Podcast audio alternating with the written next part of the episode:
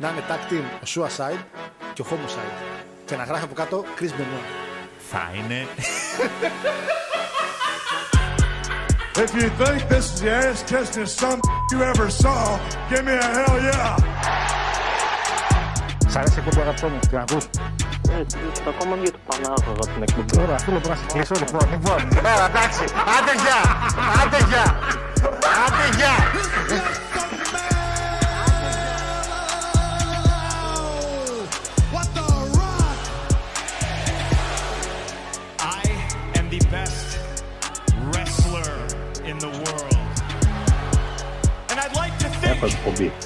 That maybe this company will be better after Vince McMahon's dead, but the fact is, it's going to get taken over by his idiotic daughter and his doofus son-in-law and the rest of his stupid family. Yeah! What? I'm fat! It's the same thing over and over and over. It's like missionary position every single night. This isn't about my dad. This isn't about the dead. It's about the living. It's about my mother. It's about my sister. It's about my wife. It's about the 14 years it took me to go from undesirable to un-goddamn deniable. Ότι έχει φοβερά παιχνίδια. Λέει τα παιχνίδια του περνάνε κάτι. Ποιος σκόντιν, ωραία, τώρα. Ο Πανιώνιος τώρα. Ποιος σκόντιν, βράδυ. The champ is here!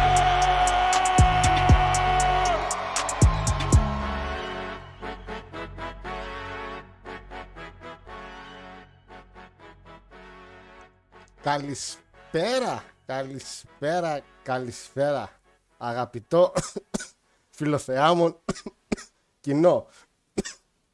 Μου αρέσει που τα ρυθμίζω και ανάλογα με τα κενά της αναπνοής. Λοιπόν, χρόνια μας πολλά λοιπόν, αριστερά σας Χάρος Γιώργιος φυσικά και δεξιά Παναγιώτης Κοσμίδης, σαφές τα πιο υγιής από μέρα σήμερα. Πάντα. Καλά. Βήχεις από τότε που ξεκίνησε η εκπομπή. Απλά σήμερα είναι χειρότερα. Θυμάσαι που κάποτε έβηχα σε κάθε επεισόδιο συνέχεια. Θυμάσαι που όπου. Και τώρα παιχταράς πριν COVID. Τα προεόρτια. Που όπου πραγματικά τώρα μου ήρθε φλασιά όντως ότι παιδιά οι πιο παλιοί ας πούμε. Θυμάστε ότι στο ράδιο έναντι χτυπούσε ο βήχας. Ρε μήπως είχε τίποτα το κτίριο ρε. Τίποτα ακάρια. Και βαρούσαν κόκκινο. Σου λέγα τι είχε τώρα το κτίριο, αλλά τέλος πάντων. Λοιπόν, παιδες, καλώς ήρθατε. Εμείς μας καλώς ήρθαμε γιατί αντέξαμε. Όπως βλέπετε, η μία μεριά της εκπομπής είναι λίγο άρρωστη. Δεν έχει χτυπήσει μια ίωση από την Παρασκευή. Και γι' αυτό λόγο δεν είμαστε στο ραδιόφωνο σήμερα. Γιατί κρίμα να το κολλήσω. Γιατί ο Παναγιώτης έχει μια ηλικία που. Εντάξει, 6 χρόνια εκπομπή, 600 ο Παναγιώτης. Άμα τον κολλήσω τίποτα, δεν θα θέλεις κάτι άλλο. Λοιπόν, Παναγιώτη μου, άνοιξε το Facebook επιτέλους. Λοιπόν, ωραία, έκανα και το τόσο παλεύω να κάνω το βίντεο share λοιπόν. Τρίτη σήμερα, 26/9 του 2023, πριν από 7 χρονάκια Παναγιώτη. 7 χρονάκια, ναι. Το κεφάλι μου τώρα βαράει, έχουν πέσει ένα και το κρατούμενο, έχουν πέσει μεταβλητές. Πριν από 6. Τα 6 κλείνουμε. Κλείνουμε 6. Τα 6. Είμαστε το 17 έγινε το πρώτο επεισόδιο. 23 μείον 17, 6. 6. Πού θα πάει. Πού θα πάει. Κάποια στιγμή, τα 12 χρόνια μπορεί να το καταφέρουμε. Πριν από 6 χρόνια λοιπόν, το 17, πάλι 26/9 του, γιατί κάθε εξαετία συμπέπτουν και οι μέρες. Στα ημερολόγια συνήθως, όχι συνήθως, έτσι πάει. Είχαμε κάνει εκπομπή, είχα κάνει την πρώτη τότε εγώ φυσικά χωρίς τον Παναγιώτη, πρώτη θυμάμαι. Είχαμε συνέντευξη στον κύριο Πολυχρονίδη, τότε που ήταν και ξεκινούσε και δυνατά και το Zoom, και είχα και το review του Roman Cena στο. Ποιο pay-per-view παλεύανε. Παίζει να παλεύανε σε κάνα νομέτς, παιδιά, θυμάστε ποιο pay-per-view ή Unforgiven. Ένα pay-per-view παλεύανε ο Roman με το Cena, πάντως το 17. Τότε που τον είχε ξεφτυλίσει ο Σίνα το Ρόμαν με ένα πρόμο που δεν μπορούσε να κόψει ο Ρόμαν, ξεχνούσε τα λόγια του και τον ξεφτύλισε σε ένα επεισόδιο του Ρο. Λοιπόν, ενώ τώρα μπορεί ας πούμε. Τώρα τον. Εντάξει. Λοιπόν, 6 χρόνια εκπομπών λοιπόν, 7η σεζόν μπήκαμε, αλλά εκεί μπερδεύομαι. Παιδες, είμαστε εδώ πάρα πολύ καιρό. Είμαστε κάθε Τρίτη περίπου, αλλά εντάξει, λέμε κάθε Τρίτη, αφήνουμε κάποιες αργίες που υπήρξαν. Κάποιες μέρες μπορεί να αλλάξαν, πετάχτηκαμε λίγο Τετάρτη μια-δυο φορές. No Mercy. Ήταν No Mercy, ωραίο, γιατί έχουμε και preview No Mercy τώρα πάει. Ωραία, ήδη που τα φέρνει ο χρόνος και καλά. No Mercy, Παναγιώτη και No Mercy ξανά. Λοιπόν, πολλοί ακροατές ήταν από την αρχή εδώ. Κάποιοι ήρθαν και πρόσφατα. Ένα παλικάρι με είπε: Χάρο, όταν ανεβάσαμε το post για τα γενέθλια, ξεκίνησα να σε ακούω πρώτη γυμνασίου και τώρα είμαι, λέει, Πάτρα Πανεπιστήμιο. Ξεκίνησε το παλικάρι πρώτη γυμνασίου να μας ακούει. Και θα συνεχίσεις να μας ακούς μέχρι να παντρευτείς. Εκεί καλό θα είναι να το τρενάρεις λίγο. Λοιπόν, είναι παιδιά που μας ακούσαν, πηγαίναν σχολείο, σταμάτησαν. Κάποιοι πέτα ακόμα σχολείο, κάποιοι δεν πηγαίνατε ποτέ σχολείο γιατί ήταν ήδη μεγάλης ηλικία. Έτσι είχαμε πολλές ηλικίες. Πάντως, πέρασε κόσμος και κοσμάκης από αυτήν την εκπομπή, Παναγιώτη. Έχουν περάσει τηλεφωνικά συνεντεύξεις με παρεστές του ΣΜΑΚ και εκτός, όπως ο Πολυχρονίδης, ο Κρίς Κάς, που πιάσαν τη συζήτηση για το NFL.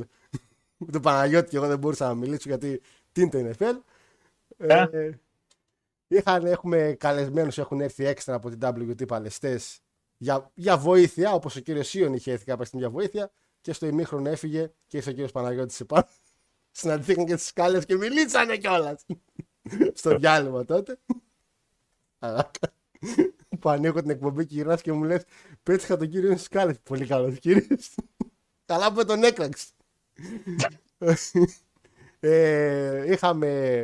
Έχουν περάσει και παιδιά που είναι ακροατές πια, που είναι πια μέλη της εκπομπής. Έτσι, άτομα τα οποία έχετε βοηθήσει άπειρα με αφήσεις. Τηγάνης φυσικά, κομμουνιστής, αλλά επειδή εντάξει, μετά ήρθε η Νέα Δημοκρατία, έπρεπε να πάρουμε τον Αντώνη, που είναι ο πιο δεξιός που έχουμε, πιστεύω.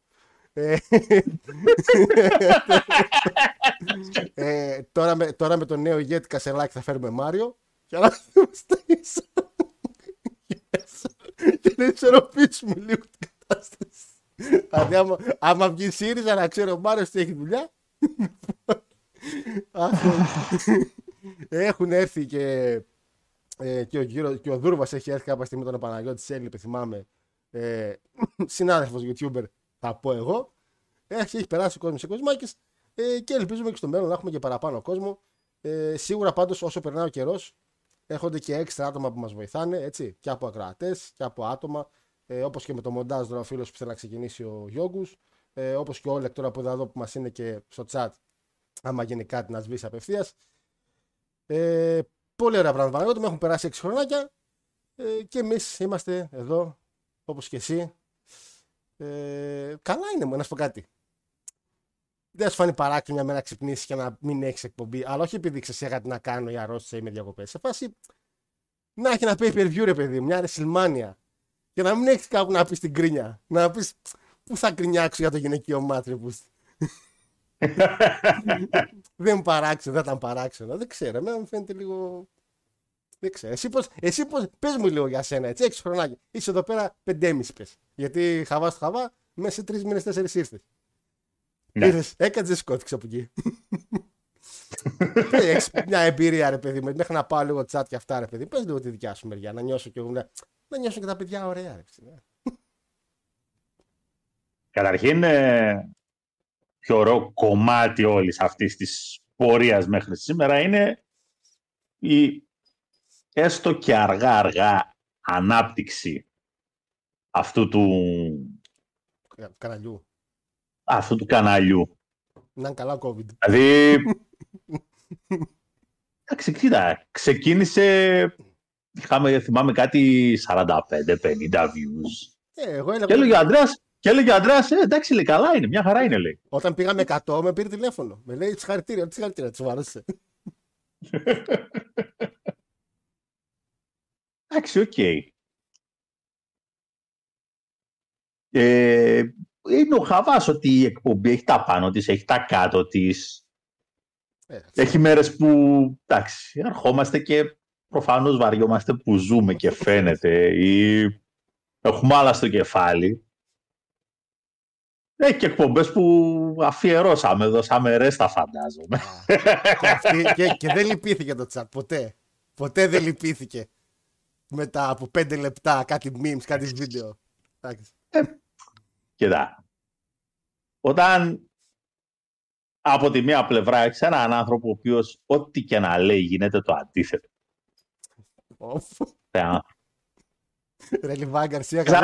Σας είπε την περασμένη Τρίτη, παίξτε Μίλαν, λέει Νιουκάσλ, γκολ γκολ και over. Σας είπα και εγώ, παιδιά, λέω εντάξει, παίξτε το 0-0. Το ότι ήρθε 0-0 δεν θεωρώ ότι είναι τυχαίο. Το ότι από τότε που είπε ότι έπαιξε πρώτο σκόρερ το Λιβάι Γκαρσία για φέτος το πρωτάθλημα και δεν έχει σταυρώσει γκολ ο άνθρωπος σε επίσημο μάτς, δεν είναι τυχαίο. Τραυματίστηκε κιόλας. Λέω την Τρίτη, LA Knight, ετοιμαστείτε για το μεγάλο push και κόλλησε COVID.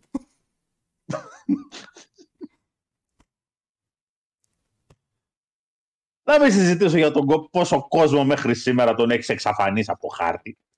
Αλλά ήδη ένας είναι σήμερα στη λίστα. Ήδη ένας είναι στη λίστα σήμερα. Και από εκεί και πέρα είναι και το ότι κακά τα ψέματα, παιδιά, τα τελευταία 6 χρόνια έχουν γίνει αρκετά πραγματάκια στο wrestling. Όλα γίνανε στο wrestling. Με πιο σοβαρό φυσικά την ίδρυση του AEW, η οποία έφερε πολλά καινούργια πράγματα, κυρίως από απόψεις ανταγωνισμού. Σίγουρα. Μην λέμε χάζα, το WW αναγκάστηκε να ξυπνήσει σε πολλά επίπεδα. Είμαστε σήμερα εδώ και μιλάμε για τη νέα εποχή, γιατί πλέον το WWE δεν είναι στα χέρια του Μακμάν, ο οποίος θα γίνει Ρεβίνς, θα γλιτώσει τα κάγκελα ή στα τελειώματα. Τα γλίτωσες τόσες φορές. Στη φυλακή θα πεθάνει, βλέπουμε την φυλακή. Τι θα γίνει με αυτό το παιδί, τέλος πάντων, παιδί ήταν. Οπότε είναι μια πολύ ωραία κατάσταση. Εξαιρετική. Είναι και λίγο ψυχοθεραπεία πολλές φορές. Αυτό θα έλεγα τώρα. Είναι λίγο θεραπεία. Και για εμάς και για τους ακροατές. Δηλαδή, θα ακούσει κάπως να ξεχαστεί, ρε παιδί μου. Δηλαδή, εντάξει, τώρα ο Λάκτας τώρα με αυτό που έγραψε, τώρα μου γράφει εδώ, ας πούμε. Θέλει να ακούσει καντήλι. Είναι θεραπεία για αυτόν. Με λέει καλησπέρα, Χάρο. Ποια τέντα ξεκαβάλω και την έκανε πουκάμισο. Τώρα, άμα του πω τώρα ότι. Ρώτα την κυρία Λάκτα, θα με λέει γιατί.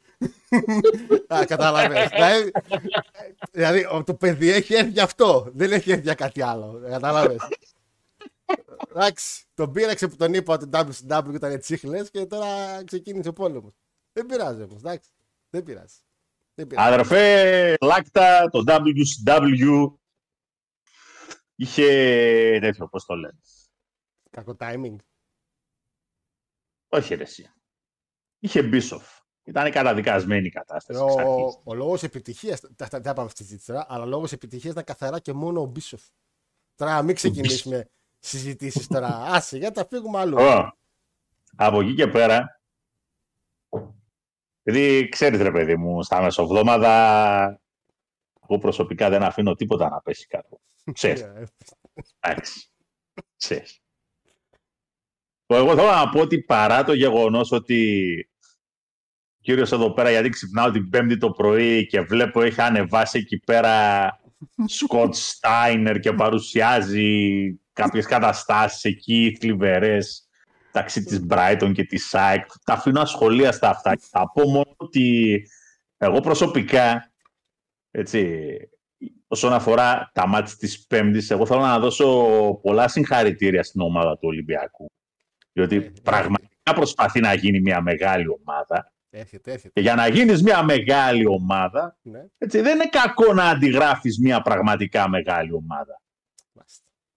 2-3 η ΑΕΚ, 2-3 και ο Ολυμπιακός. Είστε σε πολύ καλό δρόμο. Τελείωσες. Τώρα ναι. Εγώ ο καημένος που Πέμπτη... Για τους φίλους Παναθηναϊκούς, το μόνο που έχω να πω ότι παιδιά εντάξει, φυσικό και επόμενο ήτανε... Με γιόμες παίζετε, εντάξει. Αυτό δεν είναι ομάδα, αυτό είναι κολοπετινίτσα. Βάλτε μπάλα κάτω γιατί δεν πρόκειται να δείτε Θεού πρόσωπο.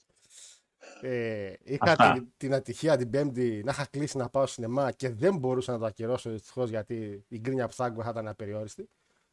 Ποια ταινία είδε? Για ποια ταινία πάει? Oppenheimer. Μια ταινία που εξαιρετική, θα σ' αρέσει, δεν ξέρω αν την είδες. Όχι. Θα σ' αρέσει πιστεύω, γιατί και... Θα πάω στο σινεμά από την εποχή του Βούδα, ας το μην ψάξεις. Ρε, πήγαμε μαζί Star Wars. Εντάξει. Παίζει να μην έχω πάει σε άλλη ταινία από τότε. Oppenheimer, Heisenberg, Strauss, λέει για ανθρώπους, δηλαδή σου δίνει και μερικά ιστορικά ωραία στιγμές. Εξαιρετική ταινία. Η ταινία τελείωσε, πήγα 10 η ώρα, μπήκε τελείωσε 1,5. Έτσι. Παιδιά, ναι, είναι μεγάλη ταινία. Τεράστια, δεν είχα σήμα και πριν μπω είχα ήδη δει λίγο τις επιτυχίες Παναθηναϊκού, ΠΑΟΚ, λέω και μια χαρά. Παιδιά, βγαίνω από το σινεμά και με το που βγαίνω από το σινεμά, απευθείας κρυφά για να με ανοίγω το κινητό να δω τι έγινε. Αλήθεια, λέω, γύρισα και λέω, εγώ θα ξαναμπω στην αίθουσα, λέω. Καλά ήμουν εκεί μέσα. Πω, δεν άντεξα όταν βγήκα. Τι μηνύματα είχα πάρει. Γιατί ξέρεις, αυτό το γκυφάκι με το Στάινερ που ανέβηκε, έφερε μετά αντιδράσεις. Τίποτα. Ήθελα να τα κλείσω όλα.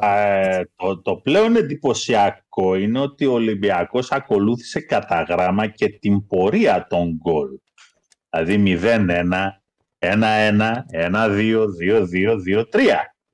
Εξαιρετικά, είστε σε πολύ καλό δρόμο. Δεν ξέρω. Και επίσης πριν που είπες για Γκαντέμις, που παρότι θεωρώ ότι δεν είμαι Γκαντέμις, προσφάτως έγινε μια ιστορία. Πήγανε κάποια παιδιά εδώ, ακροατές, να φάνε κάπου έξω. Και φάγανε σε ένα μαγαζί που ήταν δίπλα στο δρόμο. Και ήταν ο κύριος Λάκτας μαζί. Και επειδή κάτι είπε και με εκνεύρισε πάλι, και όπως θέλει μια φωτογραφία εκεί που τρώνε, λέω πολύ ευγενικά, γιατί εντάξει, και εγώ φίλος είμαι στην παρέα, μακάρι να περάσει αμάξι, να σας πάρει παραμάζωμα και εσάς και τα τραπέζια μαζί.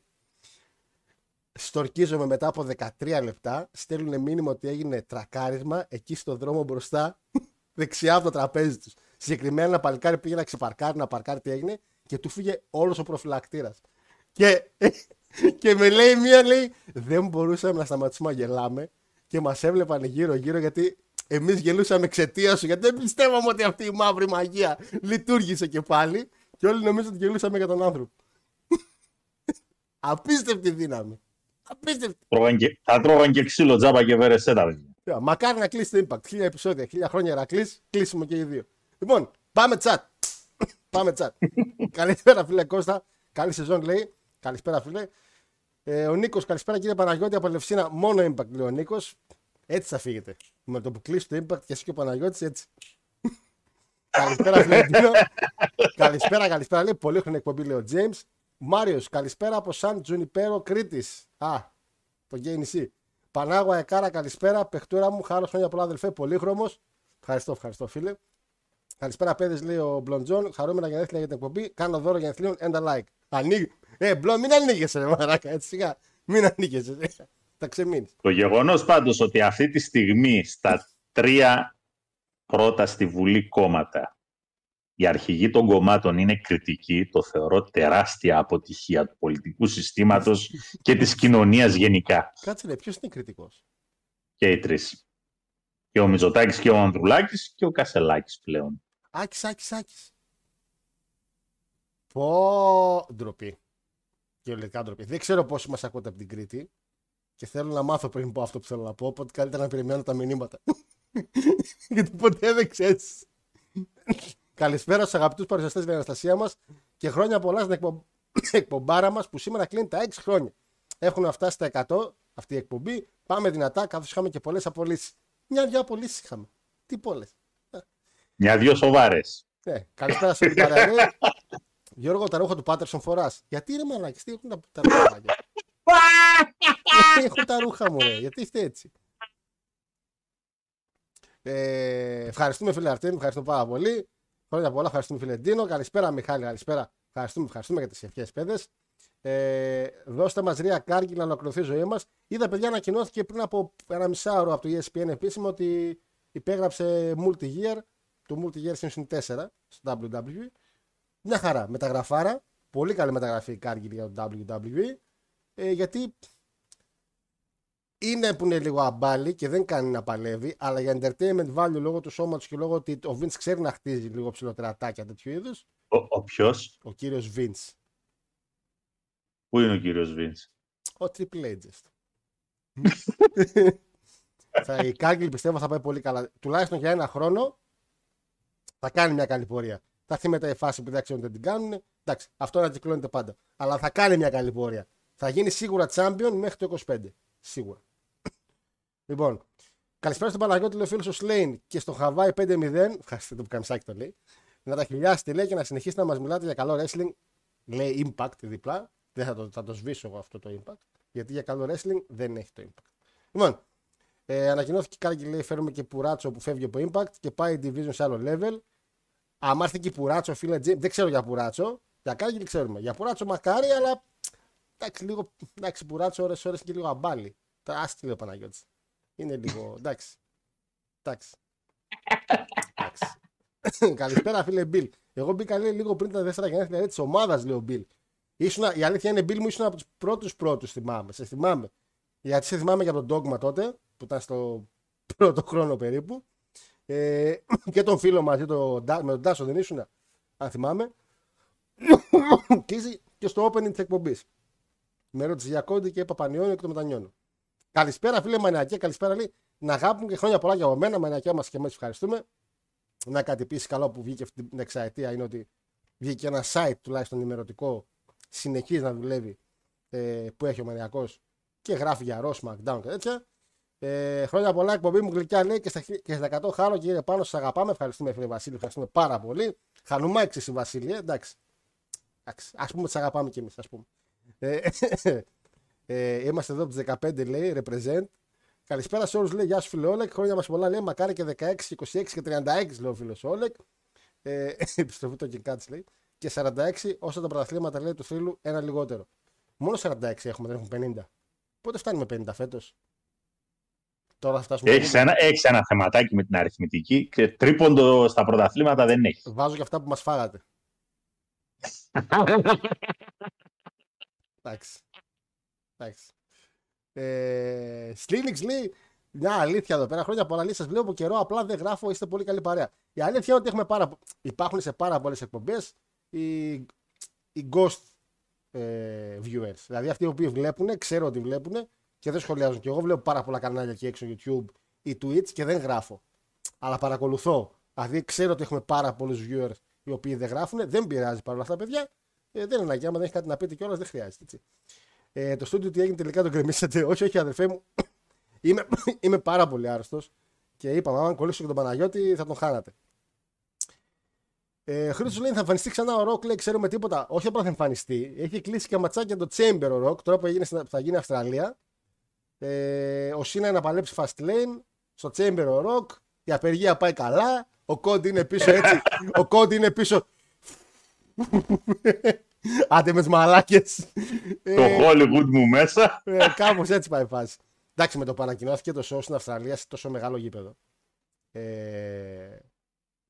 Εντάξει, μιλάμε για κατάσταση εξαιρετική. Ένα ακόμα show, παιδιά.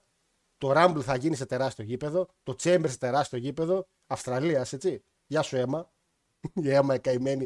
Α, τέλεια, πάμε Αυστραλία. Επόμενη μέρα. Άκυρο. Ανακοινώσαν μεταξύ οι κομπλεξικές του WWE. Ανακοινώσαν από τώρα ότι κάνε, λέει, υπάρχουν αιτήσεις για 80.000 εισιτήρια. Σταμάτα, βρε. Σταμάτα, βρε. Σταμάτα. Αφού είδες κι ο άλλος έλειψε. Ας. Είδες τον Osprey. Δεν βασικά το είδες, πού το είδες? Ευτυχώς το μάφιο της Μποτσαμάνια το κατέβασε για να το ανεβάσει. Γιατί ο Osprey το έσβησε, γιατί τον είπα να το σβήσει. Ανέβασε ένα story ο άνθρωπος που είναι στο μπαλκόνι του και λέει, δεν το πιστεύω, λέει, αυτό που έγινε. Η μάνα μου τόσα χρόνια έλεγε, με κυνηγούσε να μην κάνω τατουάζ, γιατί δεν ήθελε η μάνα μου τατουάζ. Ρε φίλε, εντάξει, μάνα η οποία δεν γουστάει τατουάζ. Και έκανα το show που κάναμε στο Wembley με συντεταγμένες και το κοινό. Και το ανακοινώσαν, λέει, και το ανακοινώσαν και σε εμάς όταν τόσοι. Οπότε το έκανα. Και τώρα βγαίνει και ότι δεν ήταν καν, ήταν 10.000 μείον. Και ο καημένος τη γελούσε, ήταν σε φάση απογοήτευσης και του είπαν από τώρα, λέει, να πάω να το σβήσεις. Σε παρακαλώ, με σβήσε, δεν κάνει καλό στην εταιρεία. Ευτυχώς ο Μποτσαμάνα το κατέβασε όμως πριν το σβήσεις και τώρα υπάρχει παντού. Ξεφτύλες. Να μου χαθείς, Τόνι. Καλησπέρα, χρόνια πολλά, λέει, στην εκπομπή. Ωραίο το χεσινορό και τα πρόμο, λέει, σε έθνα καμούρα όμορφα που τα κάνεις στα Ιαπωνικά. Ωραία είναι η αλήθεια, είναι, αλλά. Εντάξει. Χρόνια πολλά στην εκπομπή, λέει. Χάστε με αυτό που κάμισε, είσαι ό,τι πρέπει για συνέντευξη στο σεφ. Χάστε, χάρε, θέλεις να γράψεις. Μάλλον. Γεια σου φίλε Κερασιώτη, χρόνια σας πολλά, γίγαντες να κάνετε εκπομπή μέχρι και ο Παναγιώτης να φτάσει στα 1000. Κερασιώτη, αυτό θα γίνει σε 1-2 χρόνια. Αν είναι έτσι, Κερασιώτη, η εκπομπή προσταματούσε το 1353 π.Χ. λέει. Και Mad Max λέει πήγες Παναγιώτη, λέει ο Σλέιν. Το Mad Max ήταν πολύ πριν. Ήταν πριν όμως. Ήταν πριν. Review Oppenheimer. Νίκο μου, στα γρήγορα θα αντιγράψω μια ατάκα που έλεγε συνέχεια για μένα η πρώην μου. Ήταν πολύ μεγάλο. Συγγνώμη.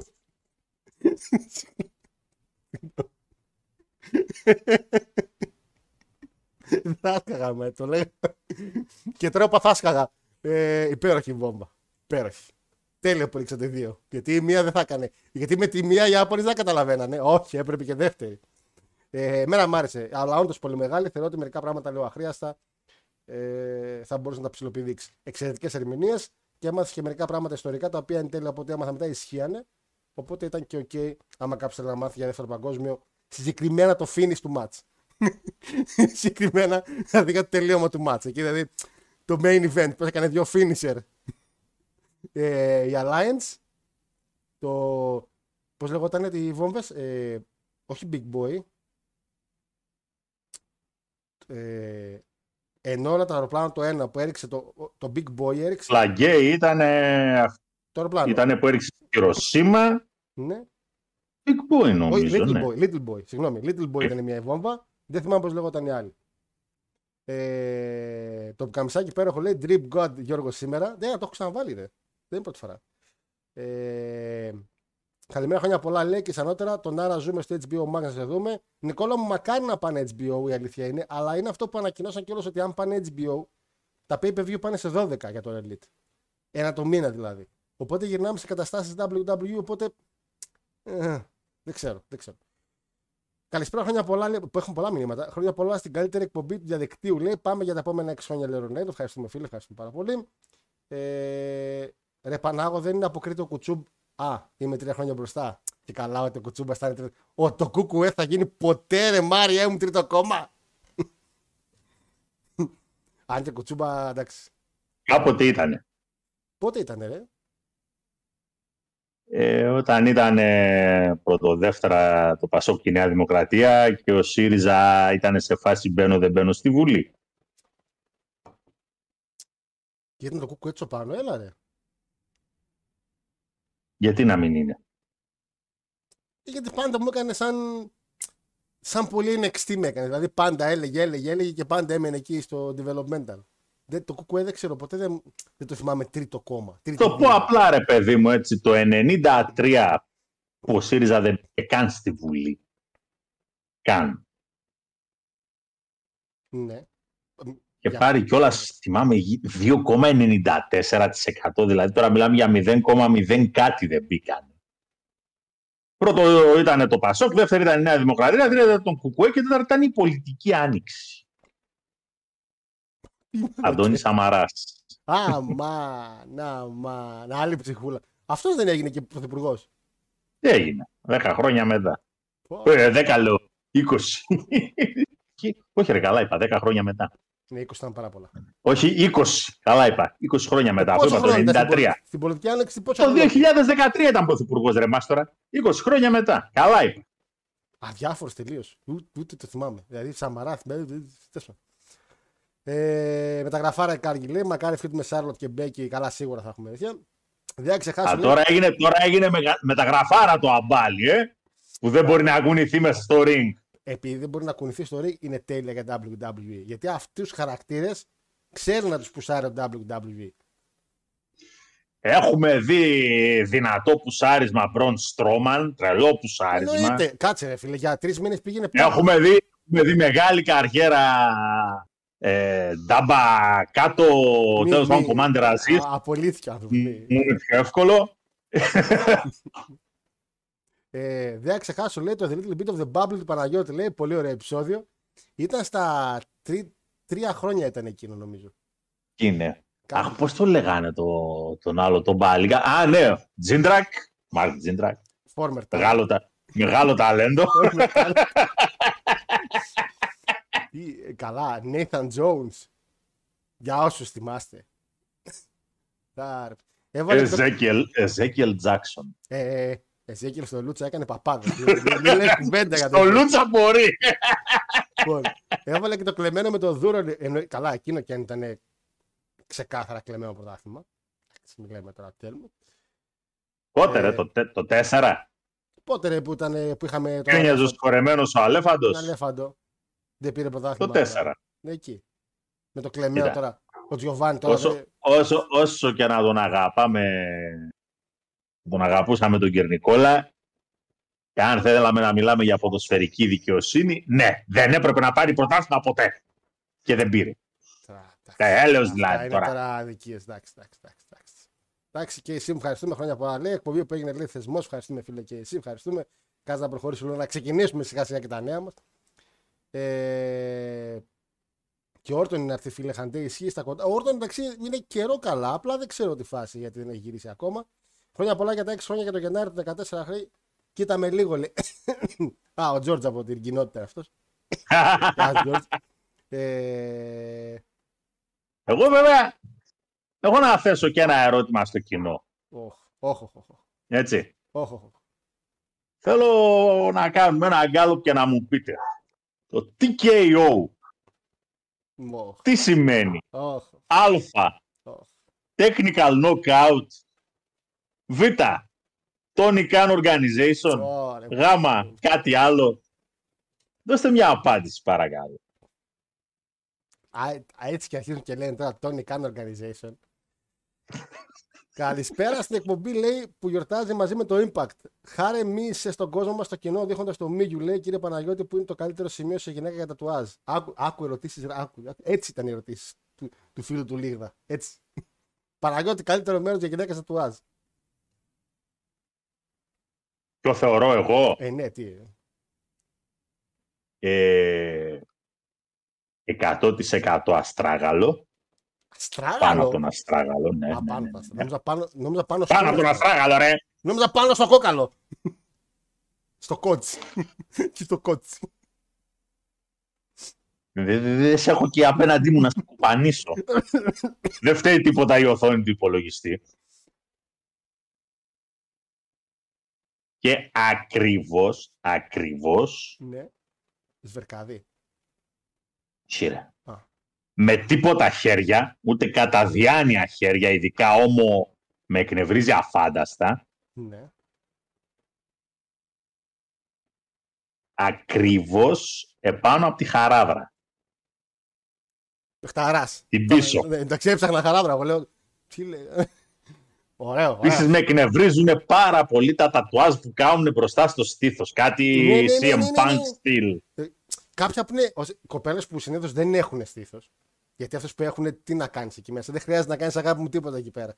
Άμα έχεις στήθος, τίποτα δεν χρειάζεται να βάψεις εκεί. Αυτές που δεν έχουν κάνουν μερικά δε και όντως δεν είναι ωραία. Έχω μια φίλη που έχει εδώ μπροστά έτσι και είναι. Οκ. Επίσης λίγο για το Μίγιου που ρώτησες, δεν θέλω να σε πληγώσω. Δεν θέλω. Αλλά σήμερα το πρωί μιλούσα με τον συνάδελφο YouTuber που λογικά τα φέρνει Ελλάδα τα Μίγιου. Και όχι απλά το έχω. Το ετοίμασα κιόλας. Πήρα για την καρτούλα την SD και είναι πανέτοιμο. Περασμένα μέσα 100 γίγκα παιχνίδια, έτσι. 100, να, τι είναι αυτό. Να το. Τι είναι τούτο. Πήρα μια μαλακή από την Κίνα. Με κάτι τέτοια παίζαμε εμείς να πούμε, όταν ήμουν παιδί.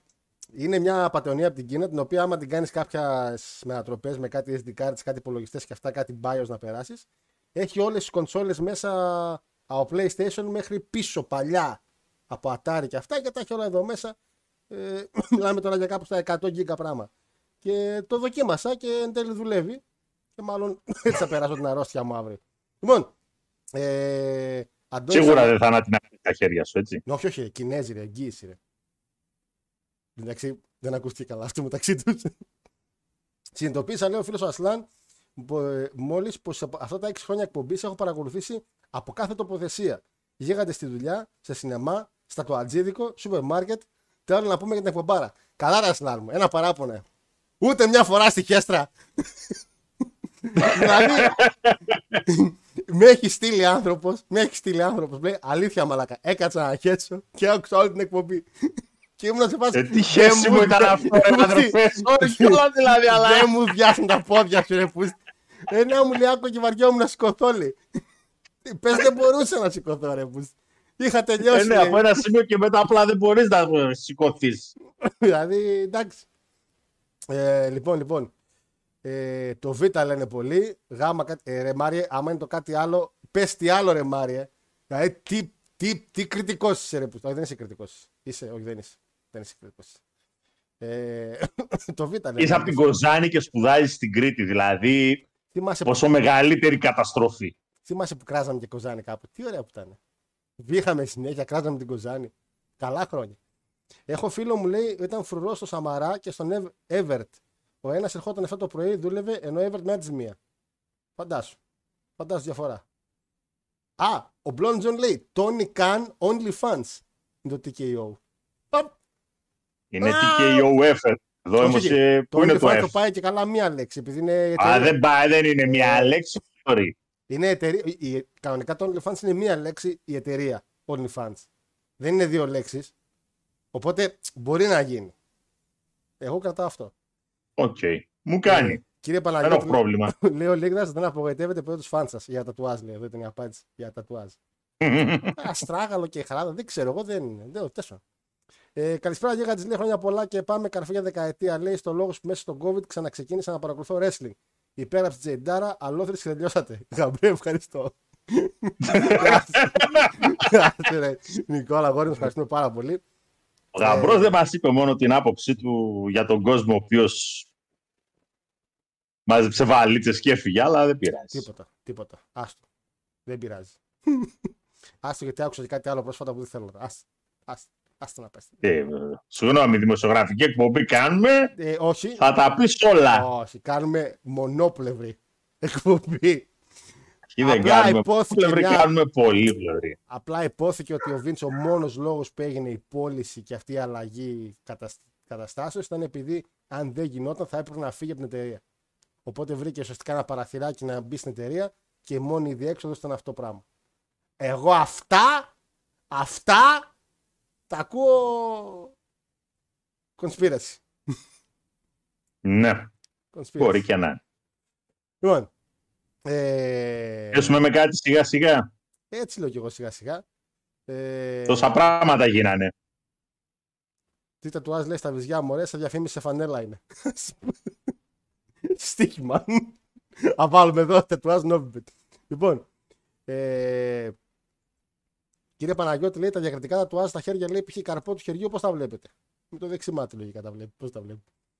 Ούτε σε καρπό μου ρε, τώρα σε καρπό ρε Παναγιώτη, τι να σας κονάξει στις Πανελλήνιες.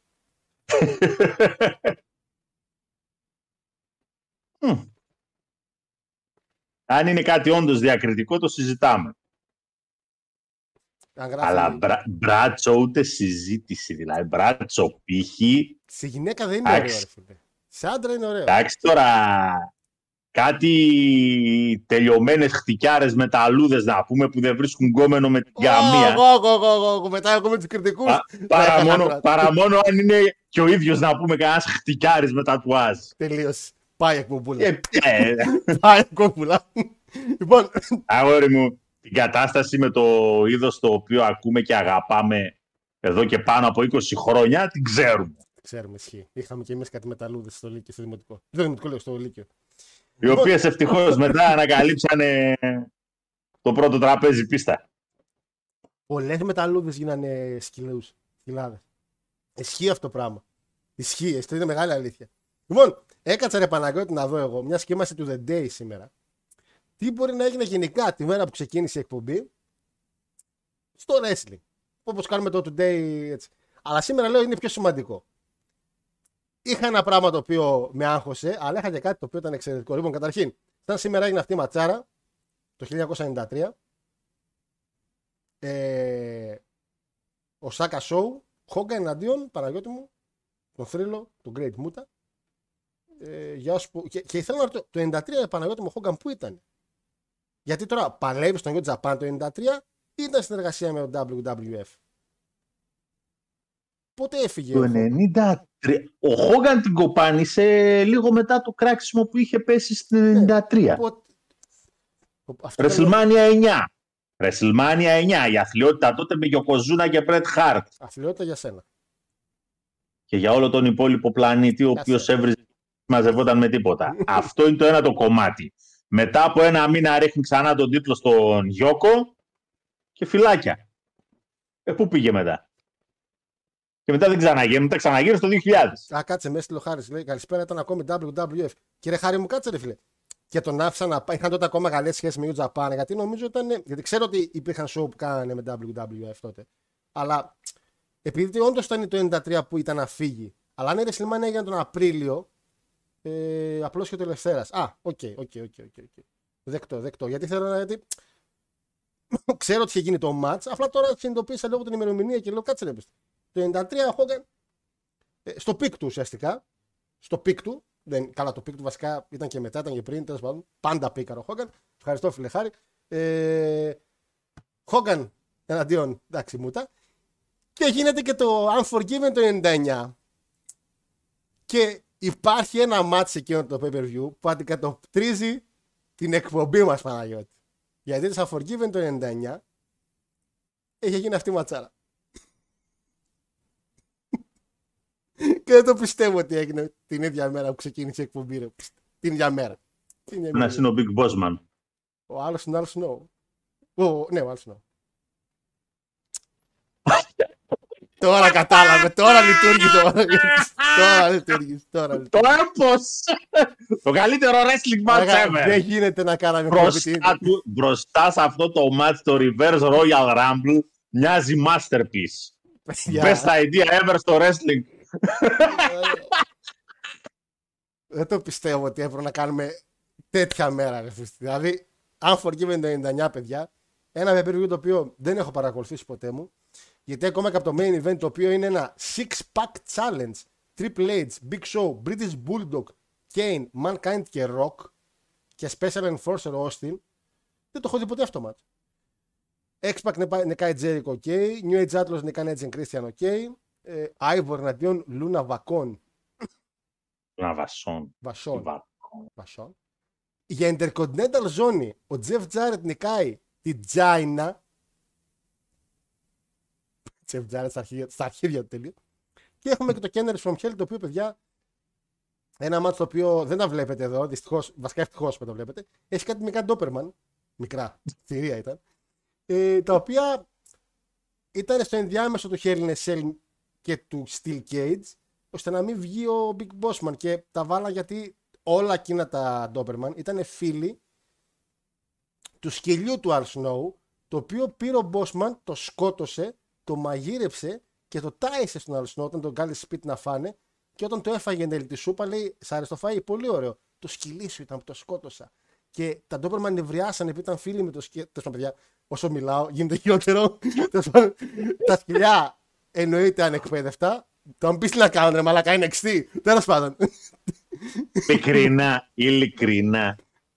Όταν παίζουν τέτοια storyline, πόσο χειρότερο μπορεί να ήταν το WCW για να χάσει. Μη, κουκιολάκτας, μη τάλεσαι. Τα σκυλιά φυσικά κάνανε σεξ μεταξύ τους, χέζαν, κατουρούζανε. Σεξ δεν κανένα, αλλά ένα χέσιμο και ένα κατούριμα γύρω-γύρω το ρίξανε. Πώς δεν κάνανε σεξ, αφού γάμισαν όλο το μάτς. Δεν κάνανε σεξ. Λοιπόν, και σαν σήμερα γίνεται και ένα pay-per-view το οποίο έχω δει και το λέω γιατί ήταν δύσκολο να το βρω, αλλά το είχα βρει για κάποιο άλλο λόγο βέβαια, αλλά τέλος πάντων. Το Ring of Honor Glory by Honor το 8, το οποίο είναι σημαντικό για κάποιους λόγους ότι το main event ήταν μεταξύ των δύο αυτών κυρίων και ήταν η τελευταία φορά που αυτοί οι δύο κύριοι παλέψανε στο Ring of Honor. Τότε έγινε το 2009. Παναγιώτη μου, ήταν main event χωρίς ζώνη γιατί ήταν τελευταίο του show και οι δύο, επαναλαμβάνω, και οι δύο πήγαν WWE. Όμως ο κύριος Μαγκίνες, που είναι αριστερά, δεν μπόρεσε να περάσει από το. Νομίζω από τους εταιρικούς ελέγχους τότε ήταν, νομίζω δεν μπορούσε να περάσει και κατέληξε στο Impact. Εντάξει. Ο Ντάνελσον τα κατάφερε και τον βάλαν στο NXT και τα υπόλοιπα τα ξέρετε σίγουρα. Έγινε του Miz, πήγε δεύτερη σεζόν, όχι πρώτη σεζόν ήταν το NXT. Τον βάλαν σαν μαθητή του Miz και πήγε όλη αυτή η κατάσταση. Η κάρτα έχει μέσα, Παναγιώτη. Καστανιόλι εναντίον Κένι Ωμέγα το 9. Έτσι, τώρα μιλάμε και οι δύο νιάτα. Ρόντρικ Στρόγκ μαζί με Τελήριο, συγγνώμη, εναντίον Σον Τζάι Ντουτ και Ρέντγουτ. American Wolves, του θυμάσαι του American Wolves. Βεβαίως. Ντέιβι Ρίτσαρντ Έντουαρτς εναντίον El Generico και Kevin Steen. Chris Hero εναντίον Eddie Kingston. Για όσους ξέρετε, ειδικά τον Chris Hero, κάποιοι το ξέρετε. Austin Aries εναντίον Pete Williams. Και ο λόγος πεντέλη είχα πάει πίσω κάποια στιγμή να δω αυτό το show. Ένα tag team match. Young Bucks εναντίον μια tag team καινούρια, η οποία μόλις είχε ψιλοκράξει και τον WWE, γιατί κάναν αίτηση και τους είπαν δεν είστε αρκετά εμφανίσιμοι. Jay και Mark Briscoe. Και θυμάμαι και όλο στο βιντεάκι είχε γίνει και ψηλό, εκείνη την περίοδο λίγο ψηλογνώστο, γιατί κράζανε τον WWE που εν τέλει δεν τους πήρε και. Ματσάρες, by the way, τα πιο πολλά. Νομίζω έχω επιδείξει μόνο το match του Kingston, γιατί δεν ήξερα το TST Kingston. Τώρα μαθαίνουμε TST Kingston, Παναγιώτη. Την παλαιστάρα είναι ο Eddie Kingston. Αλλά σίγουρα είχα δει και το match των Wolves με τον Sting και τον Generico. Λοιπόν, πάμε στο No Mercy που έχουμε, Παναγιώτη μου, 30 Σεπτέμβρη. Να πούμε την καρτούλα μπαμπαπ όμως. Και να προχωρήσουμε σιγά σιγά στο main θέμα. Υπήρχε match Dominic εναντίον Μουστάφα Αλή. Υπήρχε. Πιλάκια. Παίζει να είδες το promo βίντεο που έκοψε ο Αλή, το political promo βίντεο εναντίον του Dominic.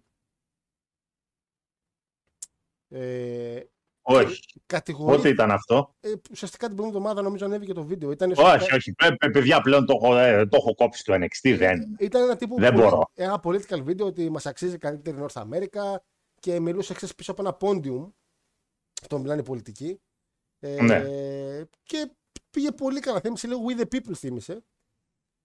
Παρότι το έκανε το WWE, δεν το πήραν καλά αυτοί στο WWE πιο πάνω μετά όταν το είδαν. Και εν τέλει μάθαμε για το πολίθηκε και ο Αλή. Οπότε το μάτσα ακυρώθηκε. Δεν υπάρχει κατάλληλο επίσημα στην κάρτα στο WWE. Έχει 4 μάτσα. Για ένα πρόμο που του το γράψανε, που το σκηνοθετήσαμε, φταίει ο Αλή. Αυτό θέλω να πω. Δεν νομίζω να πολίθηκε για αυτό. Απλά έμαθα ότι πήρε πολύ κακό αμπλίστη. Αυτό έλειπε. Όχι τότε, εντάξει, ήταν και πολύ καλός. Έτσι, θα πάμε μετά σε απολύσεις, θα μιλήσουμε γι' αυτό. Τέλος πάντων, η κάρτα εδώ λέει μέχρι στιγμής 4 μάτς. Ούτως ή άλλως έχουμε ακόμα ένα show την Τετάρτη. Λοιπόν, Καρμέλο Χέις εναντίον Dragunov το main event. Για την NXT, πάρα πολύ καλά. Bron Breakker εναντίον Baron Corbin. Καημένος ο Corbin. Πώς τη γλίτωσε την απόλυση, άστα στη ψυχή του. Becky Lynch εναντίον Tiffany Stratton Extreme Rules. Μπορεί να είναι και το main event αυτό. Όχι μπορεί. Λογικά το main event θα είναι. Και Noam Dar εναντίον Butch ή Joe Coffey. Λογικά ο Butch, παιδιά. Για το NXT Heritage Cup θα πάω, γιατί το μάτς, ουσιαστικά είναι το μάτς να γίνει Τετάρτη, Joe Coffey με Butch. Ο νικητής θα πάει με τον Noam Dar. Τέλος πάντων, νομίζω θα είναι ο Butch. Πιο μεγάλο όνομα. Το Heritage Cup θα δώσει και κάτι παραπάνω. Πιστεύω στον Butch άμα το πάρει. Αυτά τα 4 τα ματσάκια, Παναγιώτη μου. Μακάρι να δούμε αλλαγή ζώνης για Dragunov. Θα χαρώ πάρα πολύ να δω Dragunov Champion και να ανεβεί ο Καρμέλο Χέις main roster. Τώρα για Tiffany και Becky Lynch. Εντάξει.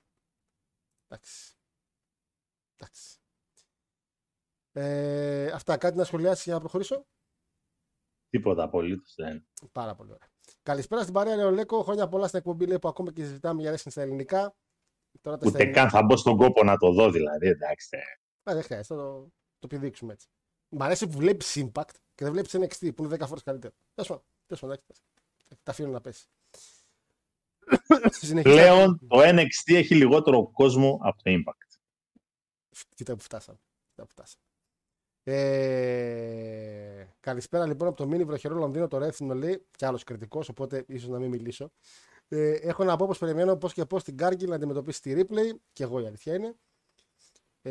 Τα τατουάζ, λέει, του Σαμουανών είναι όμως ωραία. Εντάξει, δεν γέρεις στους άντρες. Εμένα στον άντρα μου αρέσει το Μαόε το τατουάζ. Όχι μ' αρέσουν οι άντρες, μ' αρέσουν. Πώς να το σώσω τώρα αυτό. Άρα, Κασελάκη, μας έχεις ανοίξει πληγές τώρα. Πώς να.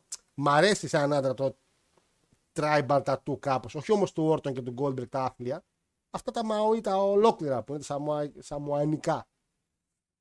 Γενικά από τατού σε άντρες, ας πούμε εκείνο ο Σαντίνο, έχει ένα λιοντάρι στην πλάτη. Τι άθλια τατουάζει αυτό το πράγμα, τι idea ήταν αυτό το πράγμα που είχε ο Σαντίνο, ας πούμε. Ήτανε... ή του Μπατίστα είναι άθλια, ας πούμε. Του Μπατίστα θεωρώ άθλια επίσης. Δεν μ' αρέσουν. Εντάξει. Τώρα άντρα με τατουάζ, καλό παλαιστή, δεν μου έρχεται κάποιος να πω ότι γαμά του τατουάζ. Δεν μου έρχεται τώρα κάποιος. Και εγώ με το τρίτο λέει θα πάω. Λέει total non-stop ο action. Όλα περιστρέφονται γύρω από το TNA. Αντιβρεπ. Κοιτά, βέβαια, το γεγονός ότι ο μεγάλος ιδρυτής του TNA είχε μάτς τίτλου την ίδια μέρα με τα γενέθλια της εκπομπής. Με την Τζάινα, ρε Παναγιώτη. Με την Τζάινα. Τώρα, εντάξει. Εδώ έχει το εμείς κρατάμε το Kennel from Hell. Το κρατάμε.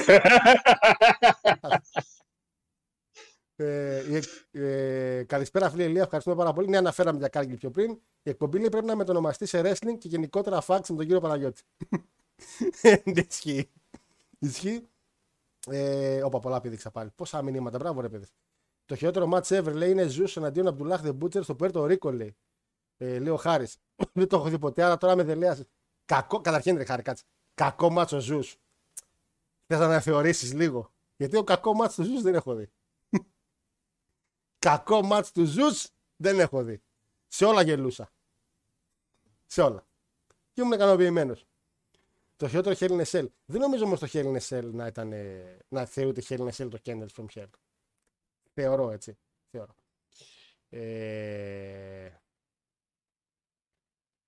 Υπάρχει στο YouTube. Τώρα άμα κάνεις το δείξεις στο YouTube με δελέασες. Υπάρχει κάπου αυτό σε βίντεο με τον All Snow. Ναι ρε, αν πατήσεις σε All Snow σίγουρα κάτι θα υπάρχει να βρεις. Δεν είναι δύσκολο. Καλησπέρα φίλε Τζόκερ, ευχαριστούμε πάρα πολύ. Καλησπέρα, χρόνια πολλά στη μακροβιότερη ελληνική wrestling εκπομπή μετά του Magic. 7 χρόνια και έφερε πλήγματα με απολύσεις WWE και το Impact να χάνει δύο ταλέντα και την Πουτσάρο. Την έχασε την Πουτσάρο τελικά. Τι χάσαμε την Πουτσάρο, ρε Παναγιώτη. Χάσαμε την Πουτσάρο από Impact. Αυτό το οποίο με εκνευρίζει αφάνταστα. Μάλιστα. Είναι το εξής. Όταν μιλάμε σε αυτή την εκπομπή, σε ποιο τα λέμε. Ρώμα ξαγαμούτου. Πήγαινε ρε Παναγιώτη. Δεν είπαμε πριν από 2 εβδομάδες ότι μαζέψανε όλα τα ταλέντα και τους είπανε ότι. Ναι. Αυτό το είπαμε. Ότι. Εσύ το είπες. Απλά όταν το λέει ο άλλος έτσι, εγώ εννοώ ότι είναι κάτι επίσημο ότι πήγε αλλού. Όταν λέω έφυγε, δεν εννοώ ότι αν τη διώξανε πήγε. Μα καλέ μου άνθρωπε να σε ρωτήσω κάτι. Πλάκα έχετε όλοι. Να τον πάρει δηλαδή, να τον κάνει το Σάμι Κάλαχαν, τι ας πούμε. Ποιος θα τον πάρει, το AW, θα τον πάρει το WWE. Για πουθενά δεν είναι ο πουθενάς τώρα. Για πουθενά δεν είναι ο Κάλαχαν. Προφανέστατα όλοι αυτοί πλέον και μέχρι ότου αλλάξει κάτι. Μάλιστα. Θα είναι σε αυτή την ιστορία. Θα εμφανίζονται και θα έχουν συμβόλαια ενοικίασης για περιορισμένες εμφανίσεις. Το που λέει ο Παναγιώτης και όσοι δεν το είχατε ακούσει είναι ότι το Impact έκανε μια πάρα πολύ αναπτυξιακή κίνηση, έτσι, και για το χώρο τον οποίο θα έχει στην πορεία, στο οποίο θα δώσει ένα πάρα πολύ μεγάλο budget και όλα τα συμβόλαια τα άλλαξε, εκτός από μερικά συγκεκριμένα τα οποία τα κρατάει, και τους βαλεστές τους έχει rent, δηλαδή σε θέλω τόσο, παρά αυτά θα εμφανιστεί εκείνη τη μέρα. Τέλος. Και μετά βλέπουμε. Για να έχει μια σιγουριά ότι θα του μείνουν λεφτά και δεν θα τα δώσει από εδώ και από εκεί, για μέχρι να δώσει κάτι παραπάνω. Αυτό ισχύει για όλους τους παλαιστές. Το WWE, παιδιά, κάνει ένα κάρο απολύσεις αυτή τη στιγμή. Έτσι. Και εγώ και αλλή μόνο άμα πάρει μπάλα κι άλλο κόσμο. Ποτέ δεν ξέρεις. Εγώ νομίζω ότι έχουμε κι άλλες, αλλά εντάξει. Είναι μερικοί που το γλιτώσαν. Ερώτηση. Παρακαλώ. Από τη στιγμή που δεν μιλάμε για, τέλος πάντων, αυτό το οποίο το WWE εδώ και δεκαετίες θεωρεί main event material, που είναι η περίπτωση της Cargill. Ωραία.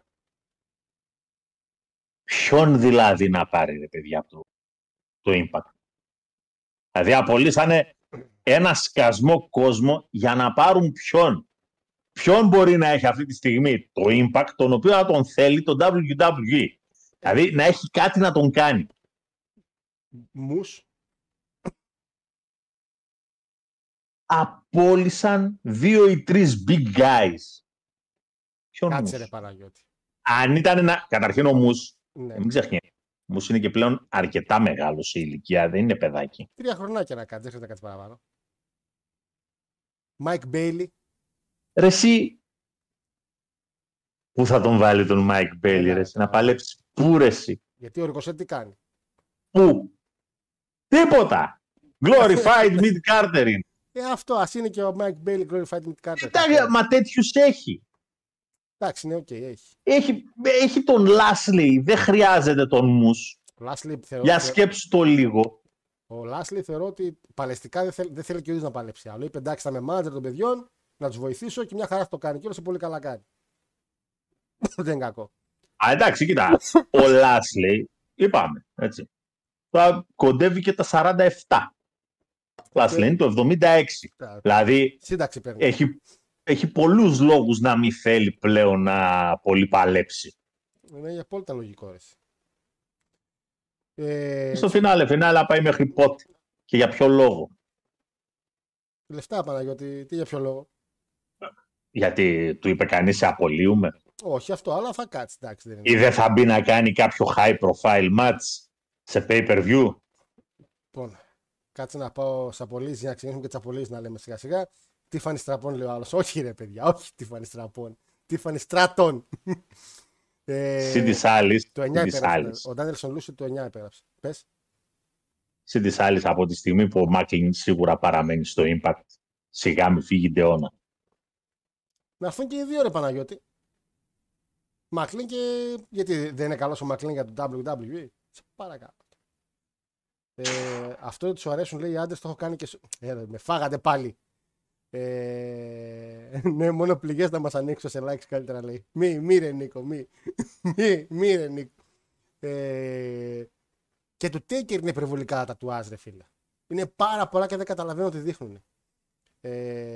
George Harrison εναντίον Jimmy Hashtag. Είναι η Ελλάδα έτοιμη για κάτι τέτοιο? Όχι. Δεν είναι. Ούτε ο Hashtag είναι έτοιμος για να παλέψει με εμένα, ούτε η Ελλάδα έτοιμη για τέτοιο strip show. Κανείς δεν είναι έτοιμος για κάτι τέτοιο. Λοιπόν, λοιπόν, για να πάμε. Καλησπέρα, παιδιά. Sorry που άρχισα. Θα μιλήσουμε τώρα για τις απολύσεις, αδερφέ. Ο Χάρος, ως άλλος Κερτ Άγγλ, δήλωσε πως του αρέσει να παίζει με αγόρια. Δεν είπα να παίζω με αγόρια, είπα τα τατουάζ. Το Χίλις παίζει να ακυρώθηκε λόγω του δράμα του Πανκ. Φίλε, καλά που δεν ξεκίνησα τη σειρά, γιατί εν τέλει κόπηκε. Οπότε, καλύτερα να μην βλέπω σειρές που κόβονται. Την πάτησα με το Mindhunter, μην την πάτησα και με αυτό. Steve McLean θα τρέχει, λέει, με WWE. Εννοείται. Λοιπόν, ξεκινάω τις απολύσεις, παιδιά. Οι απολύσεις είναι. Οι παλαιστές είναι κάπου στους 21, backstage είναι λίγοι παραπάνω.